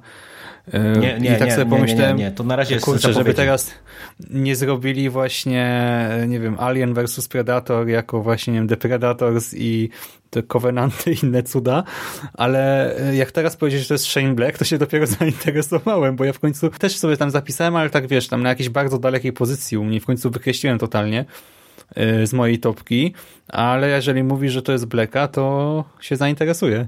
Doczytam, bo totalnie mnie zaskoczyłeś teraz. To jest ten od tych, jeszcze Nice Guys. Na, nice Guys, tak, dokładnie. No. On w ogóle robił scenariusz do genialnego filmu, takiego sensacyjniaka z lat 90., Długi Pocałunek na Dobranoc. I mhm. później mm, miał długą przerwę i zrobił Kiss Kiss Bang Bang, też fantastyczny. No. Nie no, o, Film, przy, który, przecież... którym wrócił właściwie Robert Downey Jr. Tak, nie? a, a przecież to on odpowiada za rewelacyjny scenariusz do ostatniego skauta, nie? Więc to jest y, dla mnie naprawdę Shane Black Mhm. to jest Ostatni- wy, wyznacznik I jakości. ostatniej akcji też, który, no nie wiem, ludzie, ludzie tego filmu nie lubią, ale on jest dla fanów kina, to jest moim zdaniem must see, to jest genialny film. Tak, tak, że, także no, to jest właśnie przykład y, y, t- takiego filmu, o którym nic w sumie nie wiemy, bo tak naprawdę no to przecież na ten moment bardzo, bardzo mało informacji jest o samym filmie, ale, ale patrząc na osobę reżysera, to myślę, że możemy spokojnie go wyczekiwać. Było chyba zdjęcia tylko obsady, o ile dobrze kojarzę, i był taki plakat się pojawił mm, tak, ruchomy. Taki, taki chyba piorun Ten z w- Tak. tak, tak, tak, tak. No ja, ja, ja, ja bardzo czekam. Tam gra ten, taki aktor Boyd y, Holbrook, czy Holbrook i jakoś zwróciłem ostatnio uwagę na tego gościa. On między innymi w Loganie grał, ale przy okazji Krocząc wśród cieni y, jakoś tak na niego wię- większą uwagę zwróciłem. Bardzo fajny aktor i, i czekam, czekam. I to jest nasza pozycja e, piąta z 13 punktami. Te trzy z szóstki miały 11 punktów. Na miejscu czwartym e, punktów 14 i powrót Toma Cruza Mission Impossible Fallout. I to też trailer w sumie niedawno się pojawił, nie? Tak też ze dwa tygodnie temu chyba. przy okazji Super Bowl. Znowu zos- zostawię wam rozmowę, bo ja już na temat tego filmu i, i wąsów Henry'ego Calvina, e, to wypowiadałem się. To i... co, Szymas, jest, jesteś fanem y, Misji Niemożliwej, czy nie jesteś? Znaczy, fanem, może tak, jestem fanem, nie jestem fanatykiem, bo lubię tę serię, ale też, e, no to nie jest tak, właśnie do kina nie chodziłem do, na, to, do, na to do tej pory, szczerze mówiąc, oglądałem zawsze potem jakoś na spokojnie, czy to samodzielnie, czy z tatą, bo mój tata też w miarę lubi Misje Niemożliwe, czy e, z ekipą, E, a tutaj jestem pozytywnie nastawiony, zwiastun znaczy z jednej strony no to niby nic nowego, nie? Tak typowa misja niemożliwa, typowy akcyjniak z Cruzem, z drugiej strony ta końcówka i ten ciąg niepowodzeń, ta seria niefortunnych zdarzeń, że się tak wyrażę, e, to jest po prostu jakiś kosmos. Byłem tak w szoku, nie? Że Cruz, e, znaczy Cruz, no, tutaj bohaterowi co chwila e, no ni, ni, właśnie co chwilę nic mu nie wychodzi, tak? On po prostu wszystko tutaj paprze. Co chwila prawie ginie. No, nie wiem, czy Ethan Hunt wyjdzie właśnie z tego żywy, z tego filmu, ale to też może dać trochę świeżości całej serii, nie? Że właśnie taki ciąg jakiś tam porażek i potem jak Feniks z popiołów się odrodzi nasz bohater. Znaczy, no niby trochę żartuję, nie? Ale rzeczywiście coś takiego może i nawet by się sprawdziło tutaj i myślę, że to może być spoko film. Jeszcze widzieliśmy, bo Szymon Adamus wrzucał na grupie Masa Kultury linka e, do takiego wideo e, na temat właśnie kaskaderki w tym filmie e, i wynikało z tego krótkiego filmiku, że Tom Cruise rzeczywiście pilotował helikopter, śmigłowiec tam w jednej ze scen i no super, no.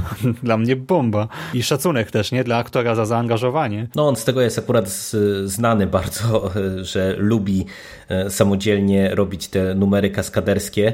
O nim się czasami mówi, że on jest w zasadzie kaskaderem, a nie aktorem, ale to, to tam też na marginesie.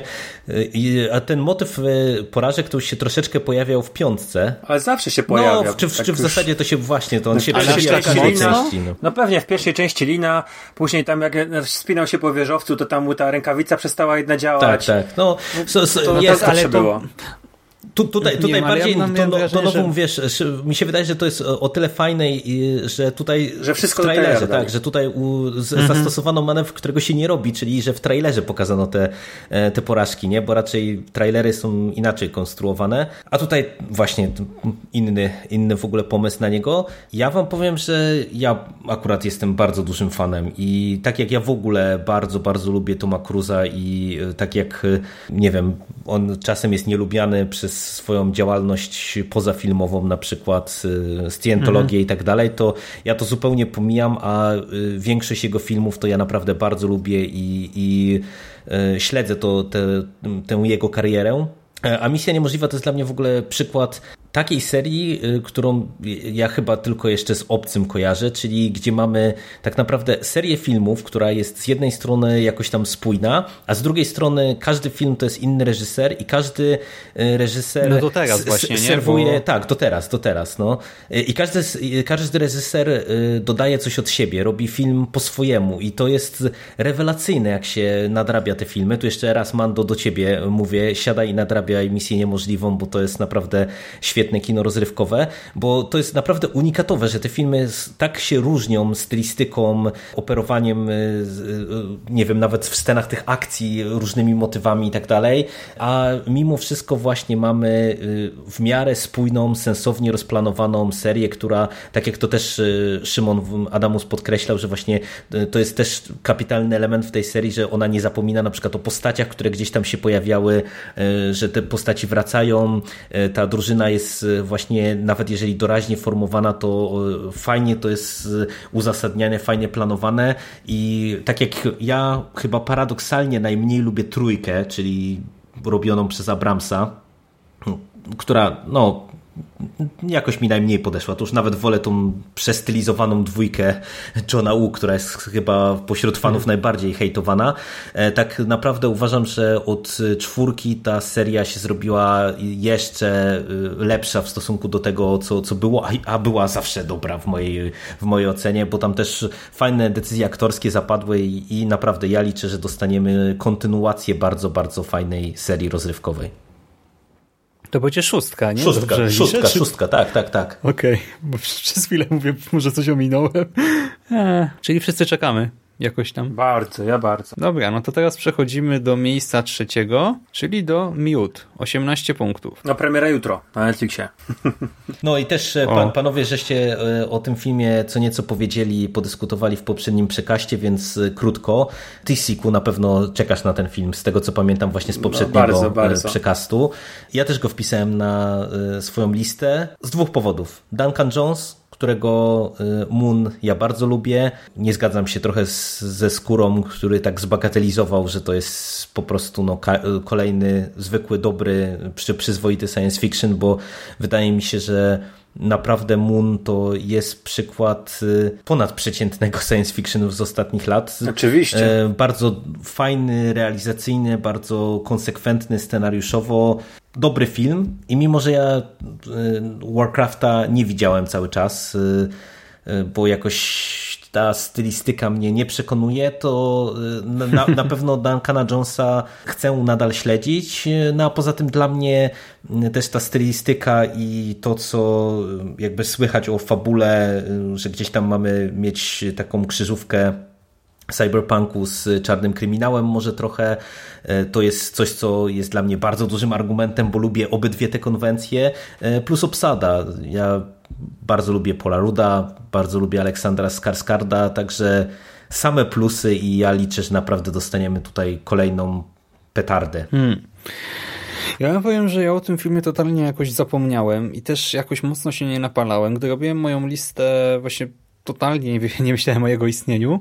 Potem zobaczyłem wasze i ja nie wiem jeszcze co myśleć, bo na razie y, no jestem zaintrygowany, ale nie na tyle, żeby jakoś się napalać. Poczekam na opinię po prostu, tak? Jak będą pozytywne, to sięgnę, jak nie, to sobie odpuszczę, bo no nie wiem, co myśleć po prostu, tak wygląda w miarę tak właśnie, jeżeli pójdziemy w ten czarny kryminał z tym niemym bohaterem, to może być spoko w tej, w tym właśnie świecie przedstawionym, ale z drugiej strony też nie wiem, totalnie nie wiem, czego się spodziewać. No. Nie, tak. wiem, nie, wiem, nie wiem, czym ryzykujesz, bo tak naprawdę film się pojawi na Netflixie, nie wydajesz na bilet, nie wydajesz na dojście do kina, czy dojazd do kina, nie będziesz Ryzykuję tym, popcornu. że są tysiące filmów, które chcę obejrzeć. No proszę cię, no to jest po pierwsze dobry reżyser, fajna obsada. No dobry reżyser z jednej strony, z drugiej strony właśnie Warcraft. Kot Nieśmiertelności nie wiem ale jak Warcraft wypadł, jest dobrym ale... filmem. Co? No Warcraft jest lepszy niż na przykład cała trylogia Hobbita. Ja uważam, że jest zdecydowanie lepszy niż cała trylogia Hobbita. Ja nie wiem, ja nie rozumiem ludzi, którym się, którzy mówią, że to jest gówno, bo to... A też masz widziałeś, tak? Jest... Warcrafta, czy nie? Mhm, znaczy ja nie twierdzę, że to jest gówno, ale nie. To jest dobry film fantazy. Jeżeli się ogląda fantazy, to nie wszystko może być na poziomie Władcy Pierścieni, a to jest uważam dobry film fantazy. Ale no. to nie chodzi o to nie wchodźmy No, w znaczy, ja, ja myślę, że, ja, ja myślę, że nie ma co dyskutować, bo też e, argument, którego Siku użyłeś, że jest lepszy niż Hobbit, to jest żaden argument, bo Hobbit jest, jest no, naprawdę okay, słabą, jest... słabą trylogią całościowo, więc to... Moim zdaniem, moim zdaniem e, warto, warto poświęcać czas taki, na takich reżyserów, dlatego, że mm, dwie godziny to przecież kolejny komiks, natomiast... No właśnie. No okej, okay, ale oglądając kolejny film Duncana Jonesa masz jakiś, nie wiem, wiem, chociażby obraz na gatunek, jakim jest cyberpunk, masz e, obraz na e, twórczość jakiegoś reżysera. Ale to ja Szymas, sobie Alitę my w tym obejrzymy, obejrzę. My obejrzymy... My obejrzymy tak, i powiemy ci, że jest tak, dobre. No. Natomiast moim zdaniem nie ma się co zastanawiać. No, tu nie ryzykujesz dwoma godzinami swojego życia. Dla mnie to jest trochę nie, nie Miło, że tak nisko cenisz moje życie. nie, dobra. Nie, no, ja, ci, ja ci rozumiem, ja cię nie każę oglądać kina klasy B. No kurde, wiesz, no podchodzisz do tego, że nie wiem czego się spodziewać, tak ja ci nie mówię, żebyś oglądał, nie wiem, no, ale po jakiś prostu horror mówię, że z lat 80. Mnie, we mnie to nie wzbudziło żadnych emocji na razie, tak? No po prostu okej, okay, spoko, tak? Ani mnie nie zachęca, ani mnie nie zniechęca, dlatego no tyle, no. To myślę, że możemy przejść do czegoś, co cię zachęca, bo to jest kolejny film, e, który mamy Chyba e, wszyscy, wszyscy, wszyscy, na liście, czyli drugi Deadpool. Jeden z, jed, tak, jeden z naszych kon, konglomeratowych wyrzutów sumienia, bo żeśmy się zabierali do nagrywania o, o pierwszym Deadpoolu już nawet nie wiem ile razy. Ale to będzie okazja właśnie teraz, bo właśnie Wade Wilson powraca. E, kto odpowiada za ten film? David Leitch, producent i drugi reżyser Johna Wicka i Atomic Blonde. Blonde. Mhm. Mhm. mhm. I on też stworzył ten dłuższy trailer nie, do dwójki, ten z budką telefoniczną i tym mężczyzną tam katowanym w alejce. No i właśnie jak tam wasze oczekiwania tutaj, bo wpisaliśmy go wszyscy, nie, ale na co się nastawiacie? Na więcej tego, co było w jedynce, czy właśnie tak. na Johna Wicka z Deadpoolem, czy na co? Ja się nastawiam na e, więcej po prostu tego, co było w jedynce w myśl złotej zasady sequeli. I, I mam nadzieję, że to dostaniemy, bo e, ja jak słuchałem właśnie tej waszej dyskusji o drugim Deadpoolu, to tak, y, nie wiem, trochę się zdziwiłem, że tak zbagatelizowaliście w sumie jedynkę, bo y, mi się wydaje, że y, jednak patrząc z perspektywy ogółu kina komiksowego, to ten pierwszy Deadpool był filmem wyróżniającym się, bo był naprawdę jakiś, nie? To ja się wam powiem szczerze i to teraz niektórzy będą mogli we mnie rzucać pomidorami mi, mi to wypominać. W zeszłym roku bawiłem się dużo lepiej na pierwszym Deadpoolu niż na Loganie, którego wszyscy wszyscy wychwalają na potęgę, czego ja nie, nie rozumiem. E, I e, podoba mi się to, jak Ryan Reynolds się bawi tą postacią. E, podoba mi się, że właśnie ta pierwsza historia była mała, że była skupiona właśnie na tych postaciach. Żarty nie wszystkie były udane, no ale też ich było na tyle dużo, że z kolei jak już były udane, to, to były naprawdę dobre w mojej ocenie ja się bardzo dobrze bawiłem i powiem wam, że nie wiem, tak jak do większości filmów komiksowych nie wracam, tak Deadpoola od czasów e, seansu kinowego widziałem chyba jeszcze dwa razy i za każdym razem się bawiłem tak samo dobrze. To taki disclaimer ode mnie jeszcze raz. Jeden, ja, ja nie głosowałem na Deadpoola 2 a, to patrz. A ja myślałem, myślałem, że wszyscy go mieliśmy na liście, właśnie, że cała nasza czwórka miała go na liście. Ja miałem, miałem, miałem z filmów komiksowych, miałem Venoma, Aquamana yy, i Antmana i, i Osa.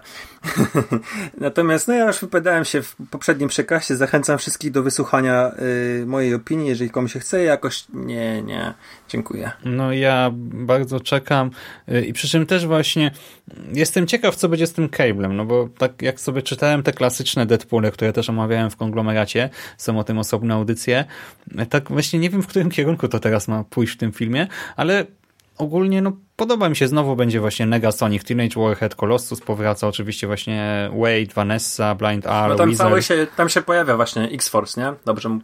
patrzyłem w tym trailerze. Mm -hmm. No tutaj tak wiesz, tutaj bym chętnie zobaczył kogoś z tych, tego drugiego szeregu. Mm, tutaj tak no ale pewnie bardziej. pojawi się ktoś dalej, chociaż w sumie nie sprawdzałem na IMDb, bo może znowu pójdą bardziej jednak w kameralność, nie, nie będą no domino. Jest, tak? Domino tak, to akurat też zauważyłem, ale e, może z tej strony dobrze też, żeby wiesz, nie rozbudowywali tego świata za bardzo, żeby właśnie potem nie było tak, że mamy półtorej godziny i 40 e, postaci, żeby nam się nie zrobili z tego Avengers czy coś, ale jestem na tak, e, właśnie tak jak Jerry powiedział, ta kameralność jedynki, te, ta taka ograniczona epickość, e, ta meta fajnie wyszła i ten film był tak zabawny dla mnie, po prostu ja się tak śmiałem, a z dowcipu o tym, że mam koszmar, śnił mi się ten Liam Neeson, znaczy śni, śnił mi się Liam, koszmar z Liamem Neesonem, śniło mi się, że porwałem jego córkę, to po prostu mam taką bekę do tej pory, że ja, ja, za, ja za ten jeden żart to jedynkę po prostu byłbym w stanie pokochać, no a tam było takich żartów więcej, więc jeżeli ten film będzie tak, tak podobnie zabawny, no to ja już będę ukontentowany. No to co, panowie, numer jeden który też już był do, dogłębnie przedyskutowany e, w no ja poprzednim podcaście. no, Szymas e, nie umieścił go na liście, bo e, tak jak już pewnie słyszeliście, on nadal oglądał tylko tureckie Gwiezdne Wojny. Natomiast pozostała nasza trójka wysoko sobie wpisała, czy nawet na pierwsze miejsce sobie wpisała Hanna Solo. Polecam, polecamy z tego miejsca dyskusję w odcinku trzecim. Ja też krótko, ja bardzo czekam, bo e, raz Gwiezdne Wojny, e, lubię Gwiezdne Wojny, e, dwa bardzo mi się podobał Łotr 1, który jest w mojej ocenie kapitalnym filmem i podoba mi się ten pomysł na tym pojedyncze filmy, bo uważam, że jeżeli tutaj będzie pomysł na to, jak to wszystko poprowadzić, to naprawdę możemy dostać wiele fajnych historii w lubianym uniwersum. Nie mam jakiejś awersji do aktora, trailer mnie kupił, e, pachnie mi to jakimś takim heist movie w kosmosie i po prostu... Właśnie miałem ci zadać takie pytanie właśnie, to, to samo co Mando, jak oceniasz no, nowego Hano? Hano. Wiesz, wiesz to mi się y, podoba. Nie jakoś nie pieje z zachwytu, ale y, mam wrażenie, wrażenie, że y, chyba to powinno być ok. Tam nawet jest jedna scena taka w trailerze, kiedy on stoi w takim kożuchu, w takim płaszczu, gdzie po prostu wygląda jak od tyłu, co prawda, nie, nie pokazują jego twarzy, ale wygląda po prostu z daleka naprawdę jak e, młody Harrison Ford i ja jestem kupiony resztą obsady. Lando wy wygląda genialnie, jest Woody Harrelson, którego ja bardzo lubię. No. A ty słyszałeś zeszły podcast? Słysza, słuchałem, tak, tak. Słyszałeś, tak. co powiedział Skóra? Słyszałeś, co powiedział Skóra? Że ja mu się. Woody Harrelson źle kojarzy. Woody Harrelson skojarzy tak. z, kinem, z kinem klasy B. I ja, znaczy, wiesz, ja po prostu za nie mówiłem. Ja powiedziałem co i nagle mówię, wiesz. Znaczy, wiesz, to wyleciało z głowy. Ja, ja go z jednej strony trochę mogę zrozumieć, ale się zasadniczo z nim nie zgadzam, bo... Y, ale jakim kinem klasy nie, B? No, tak, tak serio? Nie, no wiesz, no ja, ja to bardziej odebrałem, że to nie kino klasy B, tylko że to jest tak, że wiesz, że, że, on bardzo dużo gra w sumie, nie? No bo wiesz, Woody Harrelson to jest jeden z tych aktorów, który no naprawdę ma przebogatą filmografię, no i... No i kilka filmów rocznie. Tak, tak, no i, i wiesz, no i, i to jest tak, że on y, po prostu, no jak każdy aktor, który dużo gra, ma y, rolę lepsze i rolę gorsze. Ja to bardziej w ten sposób odebrałem. Ja go po prostu bardzo lubię i uważam, że on naprawdę ostatnio przecież był w paru, nie wiem, w Igrzyskach Śmierci był bardzo fajny, nawet patrząc mhm. tylko na te blockbustery, w których on, on grał. Iluzja 1-2. Tak, nie? tak. Także to, ten film o magikach. Także to Siedmiu psychopatów. Tak, nie, no, no to, tak. detektyw przecież, nie, naprawdę, no on ostatnie lata Zombieland ma... i tak lecimy lecieć Tak, pół tak, nie, no przecież to, to jego filmografia... 2012, okej, okay, 2012. Jego filmografia jest na tyle bogata, że naprawdę naprawdę jest kupa fajnych filmów e, z jego udziałem i, i liczę na to, że Solo będzie mm, jednym z nich. E, no i trzeci argument, który e, jest dla mnie argumentem, żeby ten film zobaczyć i żeby go wypatrywać, to jest też to, żeby sprawdzić cały ten zamęt producencki, bo to już rozmawialiśmy w kilku podcastach nawet mm -hmm. o mhm. tym, że ten film ma podgórkę. Ja wam powiem szczerze, że nadrobiłem ostatnio Baywatch, twórców właśnie 21 Jump Street, czyli tych gości, którzy mieli robić solo. I jak obejrzałem ten Baywatch, to stwierdziłem, że to chyba była dobra decyzja, że im tego solo no, zabrali. Podcast, Co, co? Gdzie podcast o Baywatch? Znaczy, wiesz, to, nie mam wiele do powiedzenia. No, dla mnie to jest film zmarnowanej szansy. No, dostali Tyroka, y, dostali Zaka Efrona, który naprawdę uważam, że y, świetnie potrafi grać. Naprawdę. I w tym filmie był naprawdę chyba dobry. Był dobry, był dobry, tak naprawdę. Dostali, jedyny... dostali niezły żeński skład do kompletu, bo ty nie wiem, ty Siku widziałeś ten film, czy nie?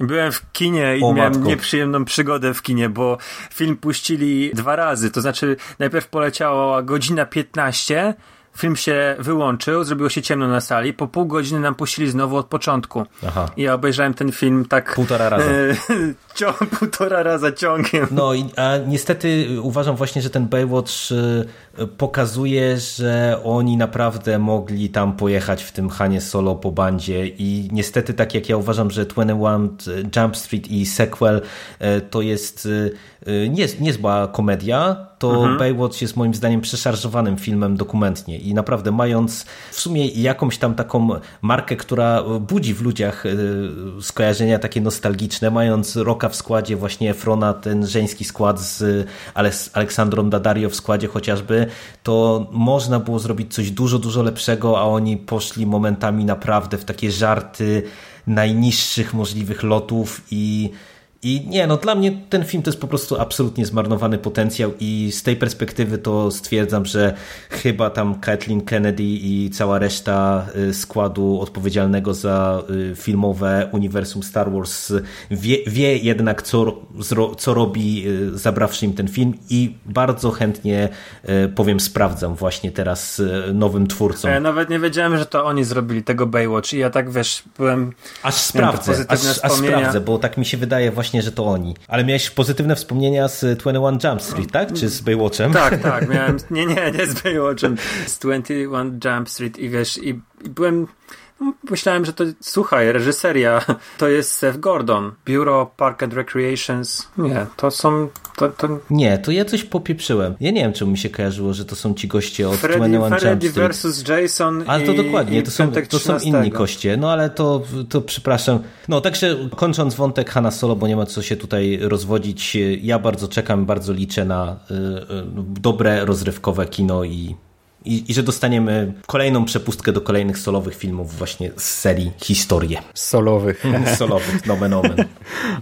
Ja w ogóle jestem bardzo zawiedziony, bo ten film ma jakąś premierę w maju chyba, nie? Tak, tak, tak. No właśnie, myślałem, że na święta znowu, mówię, cały rok może w końcu nadrobię i pójdę, ale do maja to raczej nie da rady. No. Ech, no, popsuli. O, no i tak właśnie wygląda nasza topka. Ja się, trochę mnie to bawiło, nie? że u mnie tego solo nie było, u was wszędzie na pierwszym miejscu 30 punktów, boom. Słuchajcie, bo ja tutaj dostaję informację z reżyserki, że powoli musimy kończyć.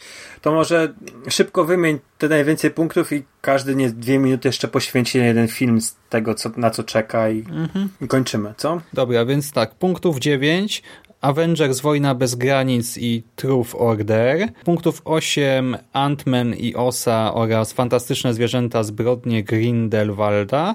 Punktów 7 Alita Battle Angel i Naznaczono ostatni klucz. Punktów 4 The Nun i Nie ma mocni 2. Punktów 3 The First Purge. Punktów 2 Tomb Raider. Mamma Mia Here We Go Again. X-Men Dark Phoenix. Kształt wody. Punktów 1 Pacific Rim Rebellia. Creed 2, Zabójcze maszyny, Bohemian Rhapsody, Nieznajomi ofiarowanie, The Lodgers i Spider-Man Into the Spider-Verse. No to pytanie, czy ktoś chce jeszcze wyróżnić jakiś pojedynczy film z tej, z tej listy, która wypadła nam poza dziesiątkę? Ja tak, ja mam jeden film, który bym chyba zamienił, mm, gdyby Venom wyleciał bo ja się o tym filmie dowiedziałem w zeszłym tygodniu i zacząłem na niego czekać. I jest to rzecz dla mnie raczej u mnie niespotykana, bo to jest komedia, a ja zazwyczaj na komedię mm, nie chodzę do, do kina. Jest to wieczór gier, Game Night. E, w roli głównej Jason Bateman, Rachel McAdams. Jest to z tego, co z trailera wywnioskowałem, jest grupa przyjaciół, która spotyka się co tydzień i grają w planszówki i jeden z ich nowych znajomych wprowadza ich w grę coś takiego jak gra Finchera mm, z Douglasem. Nie wiem, czy kojarzycie ten tytuł. Jasne. Ale, tak, tak. E, ale nie, mówię o tej, o Wieczorze Gier. Nie, nie, o tym nie. To nie. No to, to, to polecam, zwróćcie, zwróćcie na niego uwagę. E, reżyserem jest um, scenarzysta nowego Spidermana i hmm. tych nowych wakacji, y, w nowym zwierciadle się nazywa, wakacje, tak? W krzywym, A, tak? Bo dwóch jest tak, znaczy to, to się nazywało w Polsce nie National Lampoon, tylko w Nowym Zwierciale to tak nazwali u nas. Aha. I drugi, drugi reżyser to jest y, gościu, który reżyserował właśnie te, tamten film. Także jeżeli, jeżeli ktoś lubi komedię, niech zwróci uwagę na niego, a że tutaj konglomerat jest też planszówkowy przy okazji, karciany e, i kościany, to, to, to, to u mnie się znalazła ta pozycja na liście. Hmm. To jak jesteśmy przy grach, to ja jeszcze obczaiłem sobie teraz zaraz dosłownie przed nagraniem Ready Player One e, trailerek, ale totalnie nie kupił, ale jest coś, co bym chciał wyróżnić i cóż, no, kolejny film grozy, co innego mogłoby być u mnie do wyróżnienia. Tak jak powiedziałem, że właśnie ten poprzedni film jest taką wiedźmą 2018 roku, tak jest jeszcze coś, co może być It Follows, coś za mną chodzi 2018 roku, a mowa o Truth Order. Film od Blumhouse, od studia Blumhouse, producentów, czy właśnie producenta Get Out, The Purge i Happy Death Day, czyli trzech ciekawych produkcji. I Tutaj mamy właśnie grę w prawdę i wyzwanie, czy też prawda czy wyzwanie, tak to się nazywa. I ta gra staje się pewnego rodzaju klątwą. Bohaterowie właśnie zostają wplątani w tę klątwę i potem regularnie są zmuszani do gry. Mają właśnie wybrać, tak, prawda czy wyzwanie. I potem, jeżeli nie wykonają wyzwania, nie podejmą go, e, albo skłamią, giną. I chociaż to brzmi może tak jakoś no nieszczególnie, no ale z drugiej strony klątwa przenoszona drogą płciową to też brzmi absurdalnie, a film był cudowny. E, tak właśnie zwiastun tutaj no, wygląda całkiem spoko i e, no ja bardzo chętnie się z tym zapoznam. Czekam, czekam, czekam. Dla mnie ten film to będzie, e, znaczy na pewno nie It Follows, bo, bo tutaj jest, już trailer pokazuje, że to będzie sporo tanich chwytów. Natomiast ja tak sobie odebrałem go jak nowe Final Destination, yy, oszukać przeznaczenia. Po prostu tak sobie to jakoś yy, wyobraziłem, że to może będzie już nie tak spektakularne jak te ostatnie części, tak, yy, ale też jest taka scena w trailerze, gdzie on się poślizgnął na kuli bilardowej i tak sobie właśnie myślałem, że to może będzie taki, taki przyczynek do, do nowej serii, yy, która gdzieś tam to Final Destination, yy, Final Destination zastąpi. Natomiast jedna rzecz mi się nie podobała, to te powykrzywione twarze, które wyglądały jak filtry na Instagramie czy na Snapchacie i raczej tutaj to, tutaj jest minus u mnie, ale generalnie... No właśnie, gdy zobaczyłem e, jakieś tam pierwsze grafiki, screeny, to też tak pomyślałem sobie o co chodzi, nie? Ale teraz jak zobaczyłem ten trailer już nie wiem, któryś raz, to dla mnie to nawet gra całkiem spoko. No to no jest dziwne, specyficzne. Na oglądanie ale... trailera tego kilka razy, a nie chcesz na, obejrzeć filmu Duncana Jonesa, nie? Dla mnie to jest po prostu niepojęte. Herezja.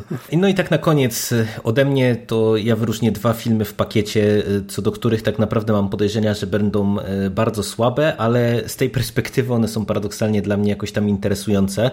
Czyli Tomb Raider czyli Tomb Raider, jak to się ładnie chyba mówi, nie powinno się mówić Tomb Raider, jeżeli dobrze pamiętam, zaraz mnie tu y, językowi y, Tomb znawcy... jak tak, tak, tak, będą się ze mną, ze mną nabijać. Tomb Raider y, oraz Raider. Pacific Rim Uprising, czyli nie wiem jak to się tam po polsku nazywa, Rebelia, Rebelia bo to są dwa filmy, na które wielu czeka, bo z jednej strony mamy reboot Tomb Raidera z Alicją Vikander w roli e, Lary Croft i to jest film, który zapowiada się jak film, który no, ma być zrobiony... Ekranizuje dwie gry. Tak, tak, który ma być już właśnie w duchu tych nowych e, gier, które były bardzo dobrze odebrane też przez wielu. Ja niestety jakoś nie podzielam takiego, takiego wyczekiwania na ten film, bo niestety mam wrażenie, że mimo, że to jest przecież teoretycznie samograj, y, patrząc z perspektywy potencjalnej ekranizacji, to ja cały czas mam poczucie, że chyba twórcy kinowi nie za bardzo wiedzą, co z y, tą serią zrobić, jak to ugryźć i niestety na razie to, co tam widziałem ze zdjęć z planu, jakieś informacji, które dochodzą, to też mnie nie nastraja optymistycznie i w sumie podobnie jest z Pacific Rim. Na pierwszy film y, ja czekałem bardzo, bo ja w sumie lubię duże potwory i lubię duże roboty, więc y, wiecie, y, liczyłem na to, że to będzie naprawdę coś fajnego. A to no, była całkiem znośna rozrywka, ale, ale z drugiej strony to chyba nie było to, na co wszyscy czekaliśmy. No i ja tak naprawdę z jednej strony to trochę czekam na, na ten Pacific Rim drugi, żeby zobaczyć, czy oni naprawią pewne błędy z jedynki. Jerry, a właśnie ta jedynka to była tak, to, to było coś jak Transformersy, w sensie taka skala, czy znaczy nie mówię mm. o wybuchach i budżecie i tak dalej, bo teraz jak ja dzisiaj zobaczyłem dosłownie, e, nie, wczoraj, przepraszam, e, na przystanku w Łodzi mm-hmm. ten plakat i tam dosłownie widziałem te roboty właśnie jak Transformersy, tak, takie tak, wieże, tak, tak, nie, no to, wielkości to, to większe niż Transformersy. A nawet tak, większe. Dużo Myślałem, większe. że jednak Okay, One tak. są zdecydowanie dużo większe. No, ale, ale po prostu też y, mam wrażenie, że to może być niestety słaby film i, i wyjdę y, z kina albo z, wstanę z fotela, y, jeżeli obejrzę go gdzieś tam w, domowych, w domowym zaciszu zawiedziony, a, a chciałbym, żeby to jednak wyszło. No zobaczymy co się okaże. To jeszcze oni już możesz... na pewno poprawili, poprawili na pewno jedną rzecz względem jedynki.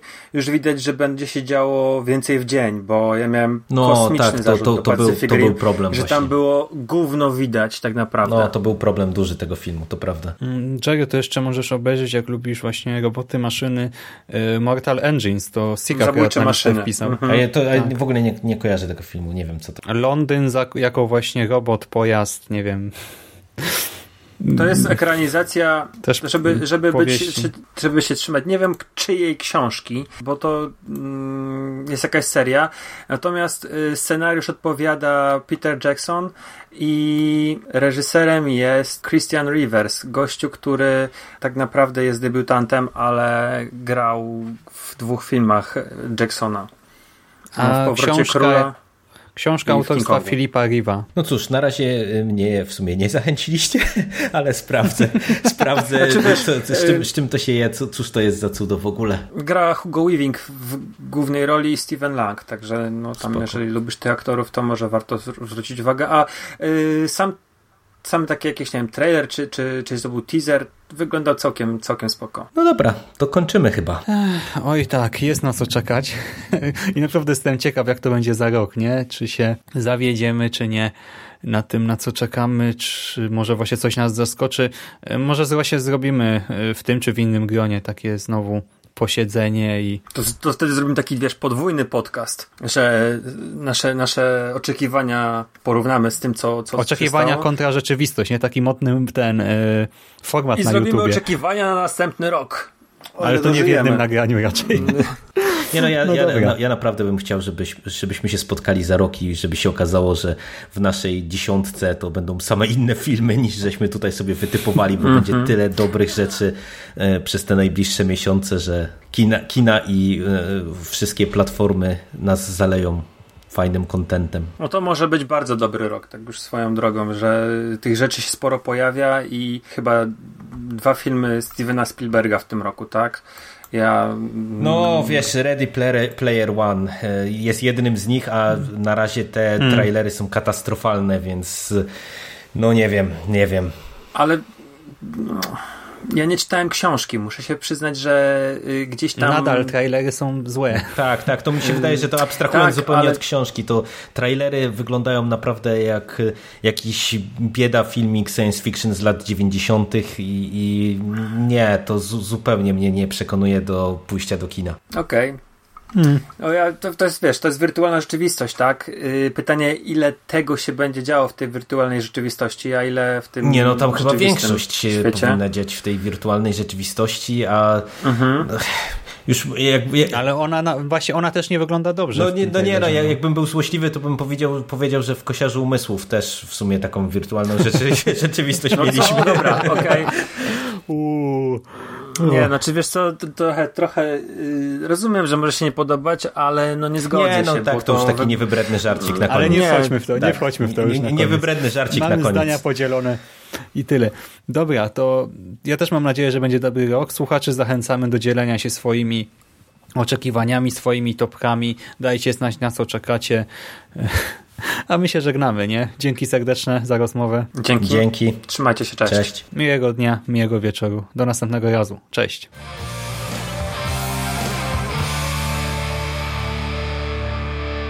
You finished? That's it, man. Game over, man. It's game over. What the fuck are we gonna do now? What are we gonna do? It's over. Nothing is over. Nothing. You just don't turn it off!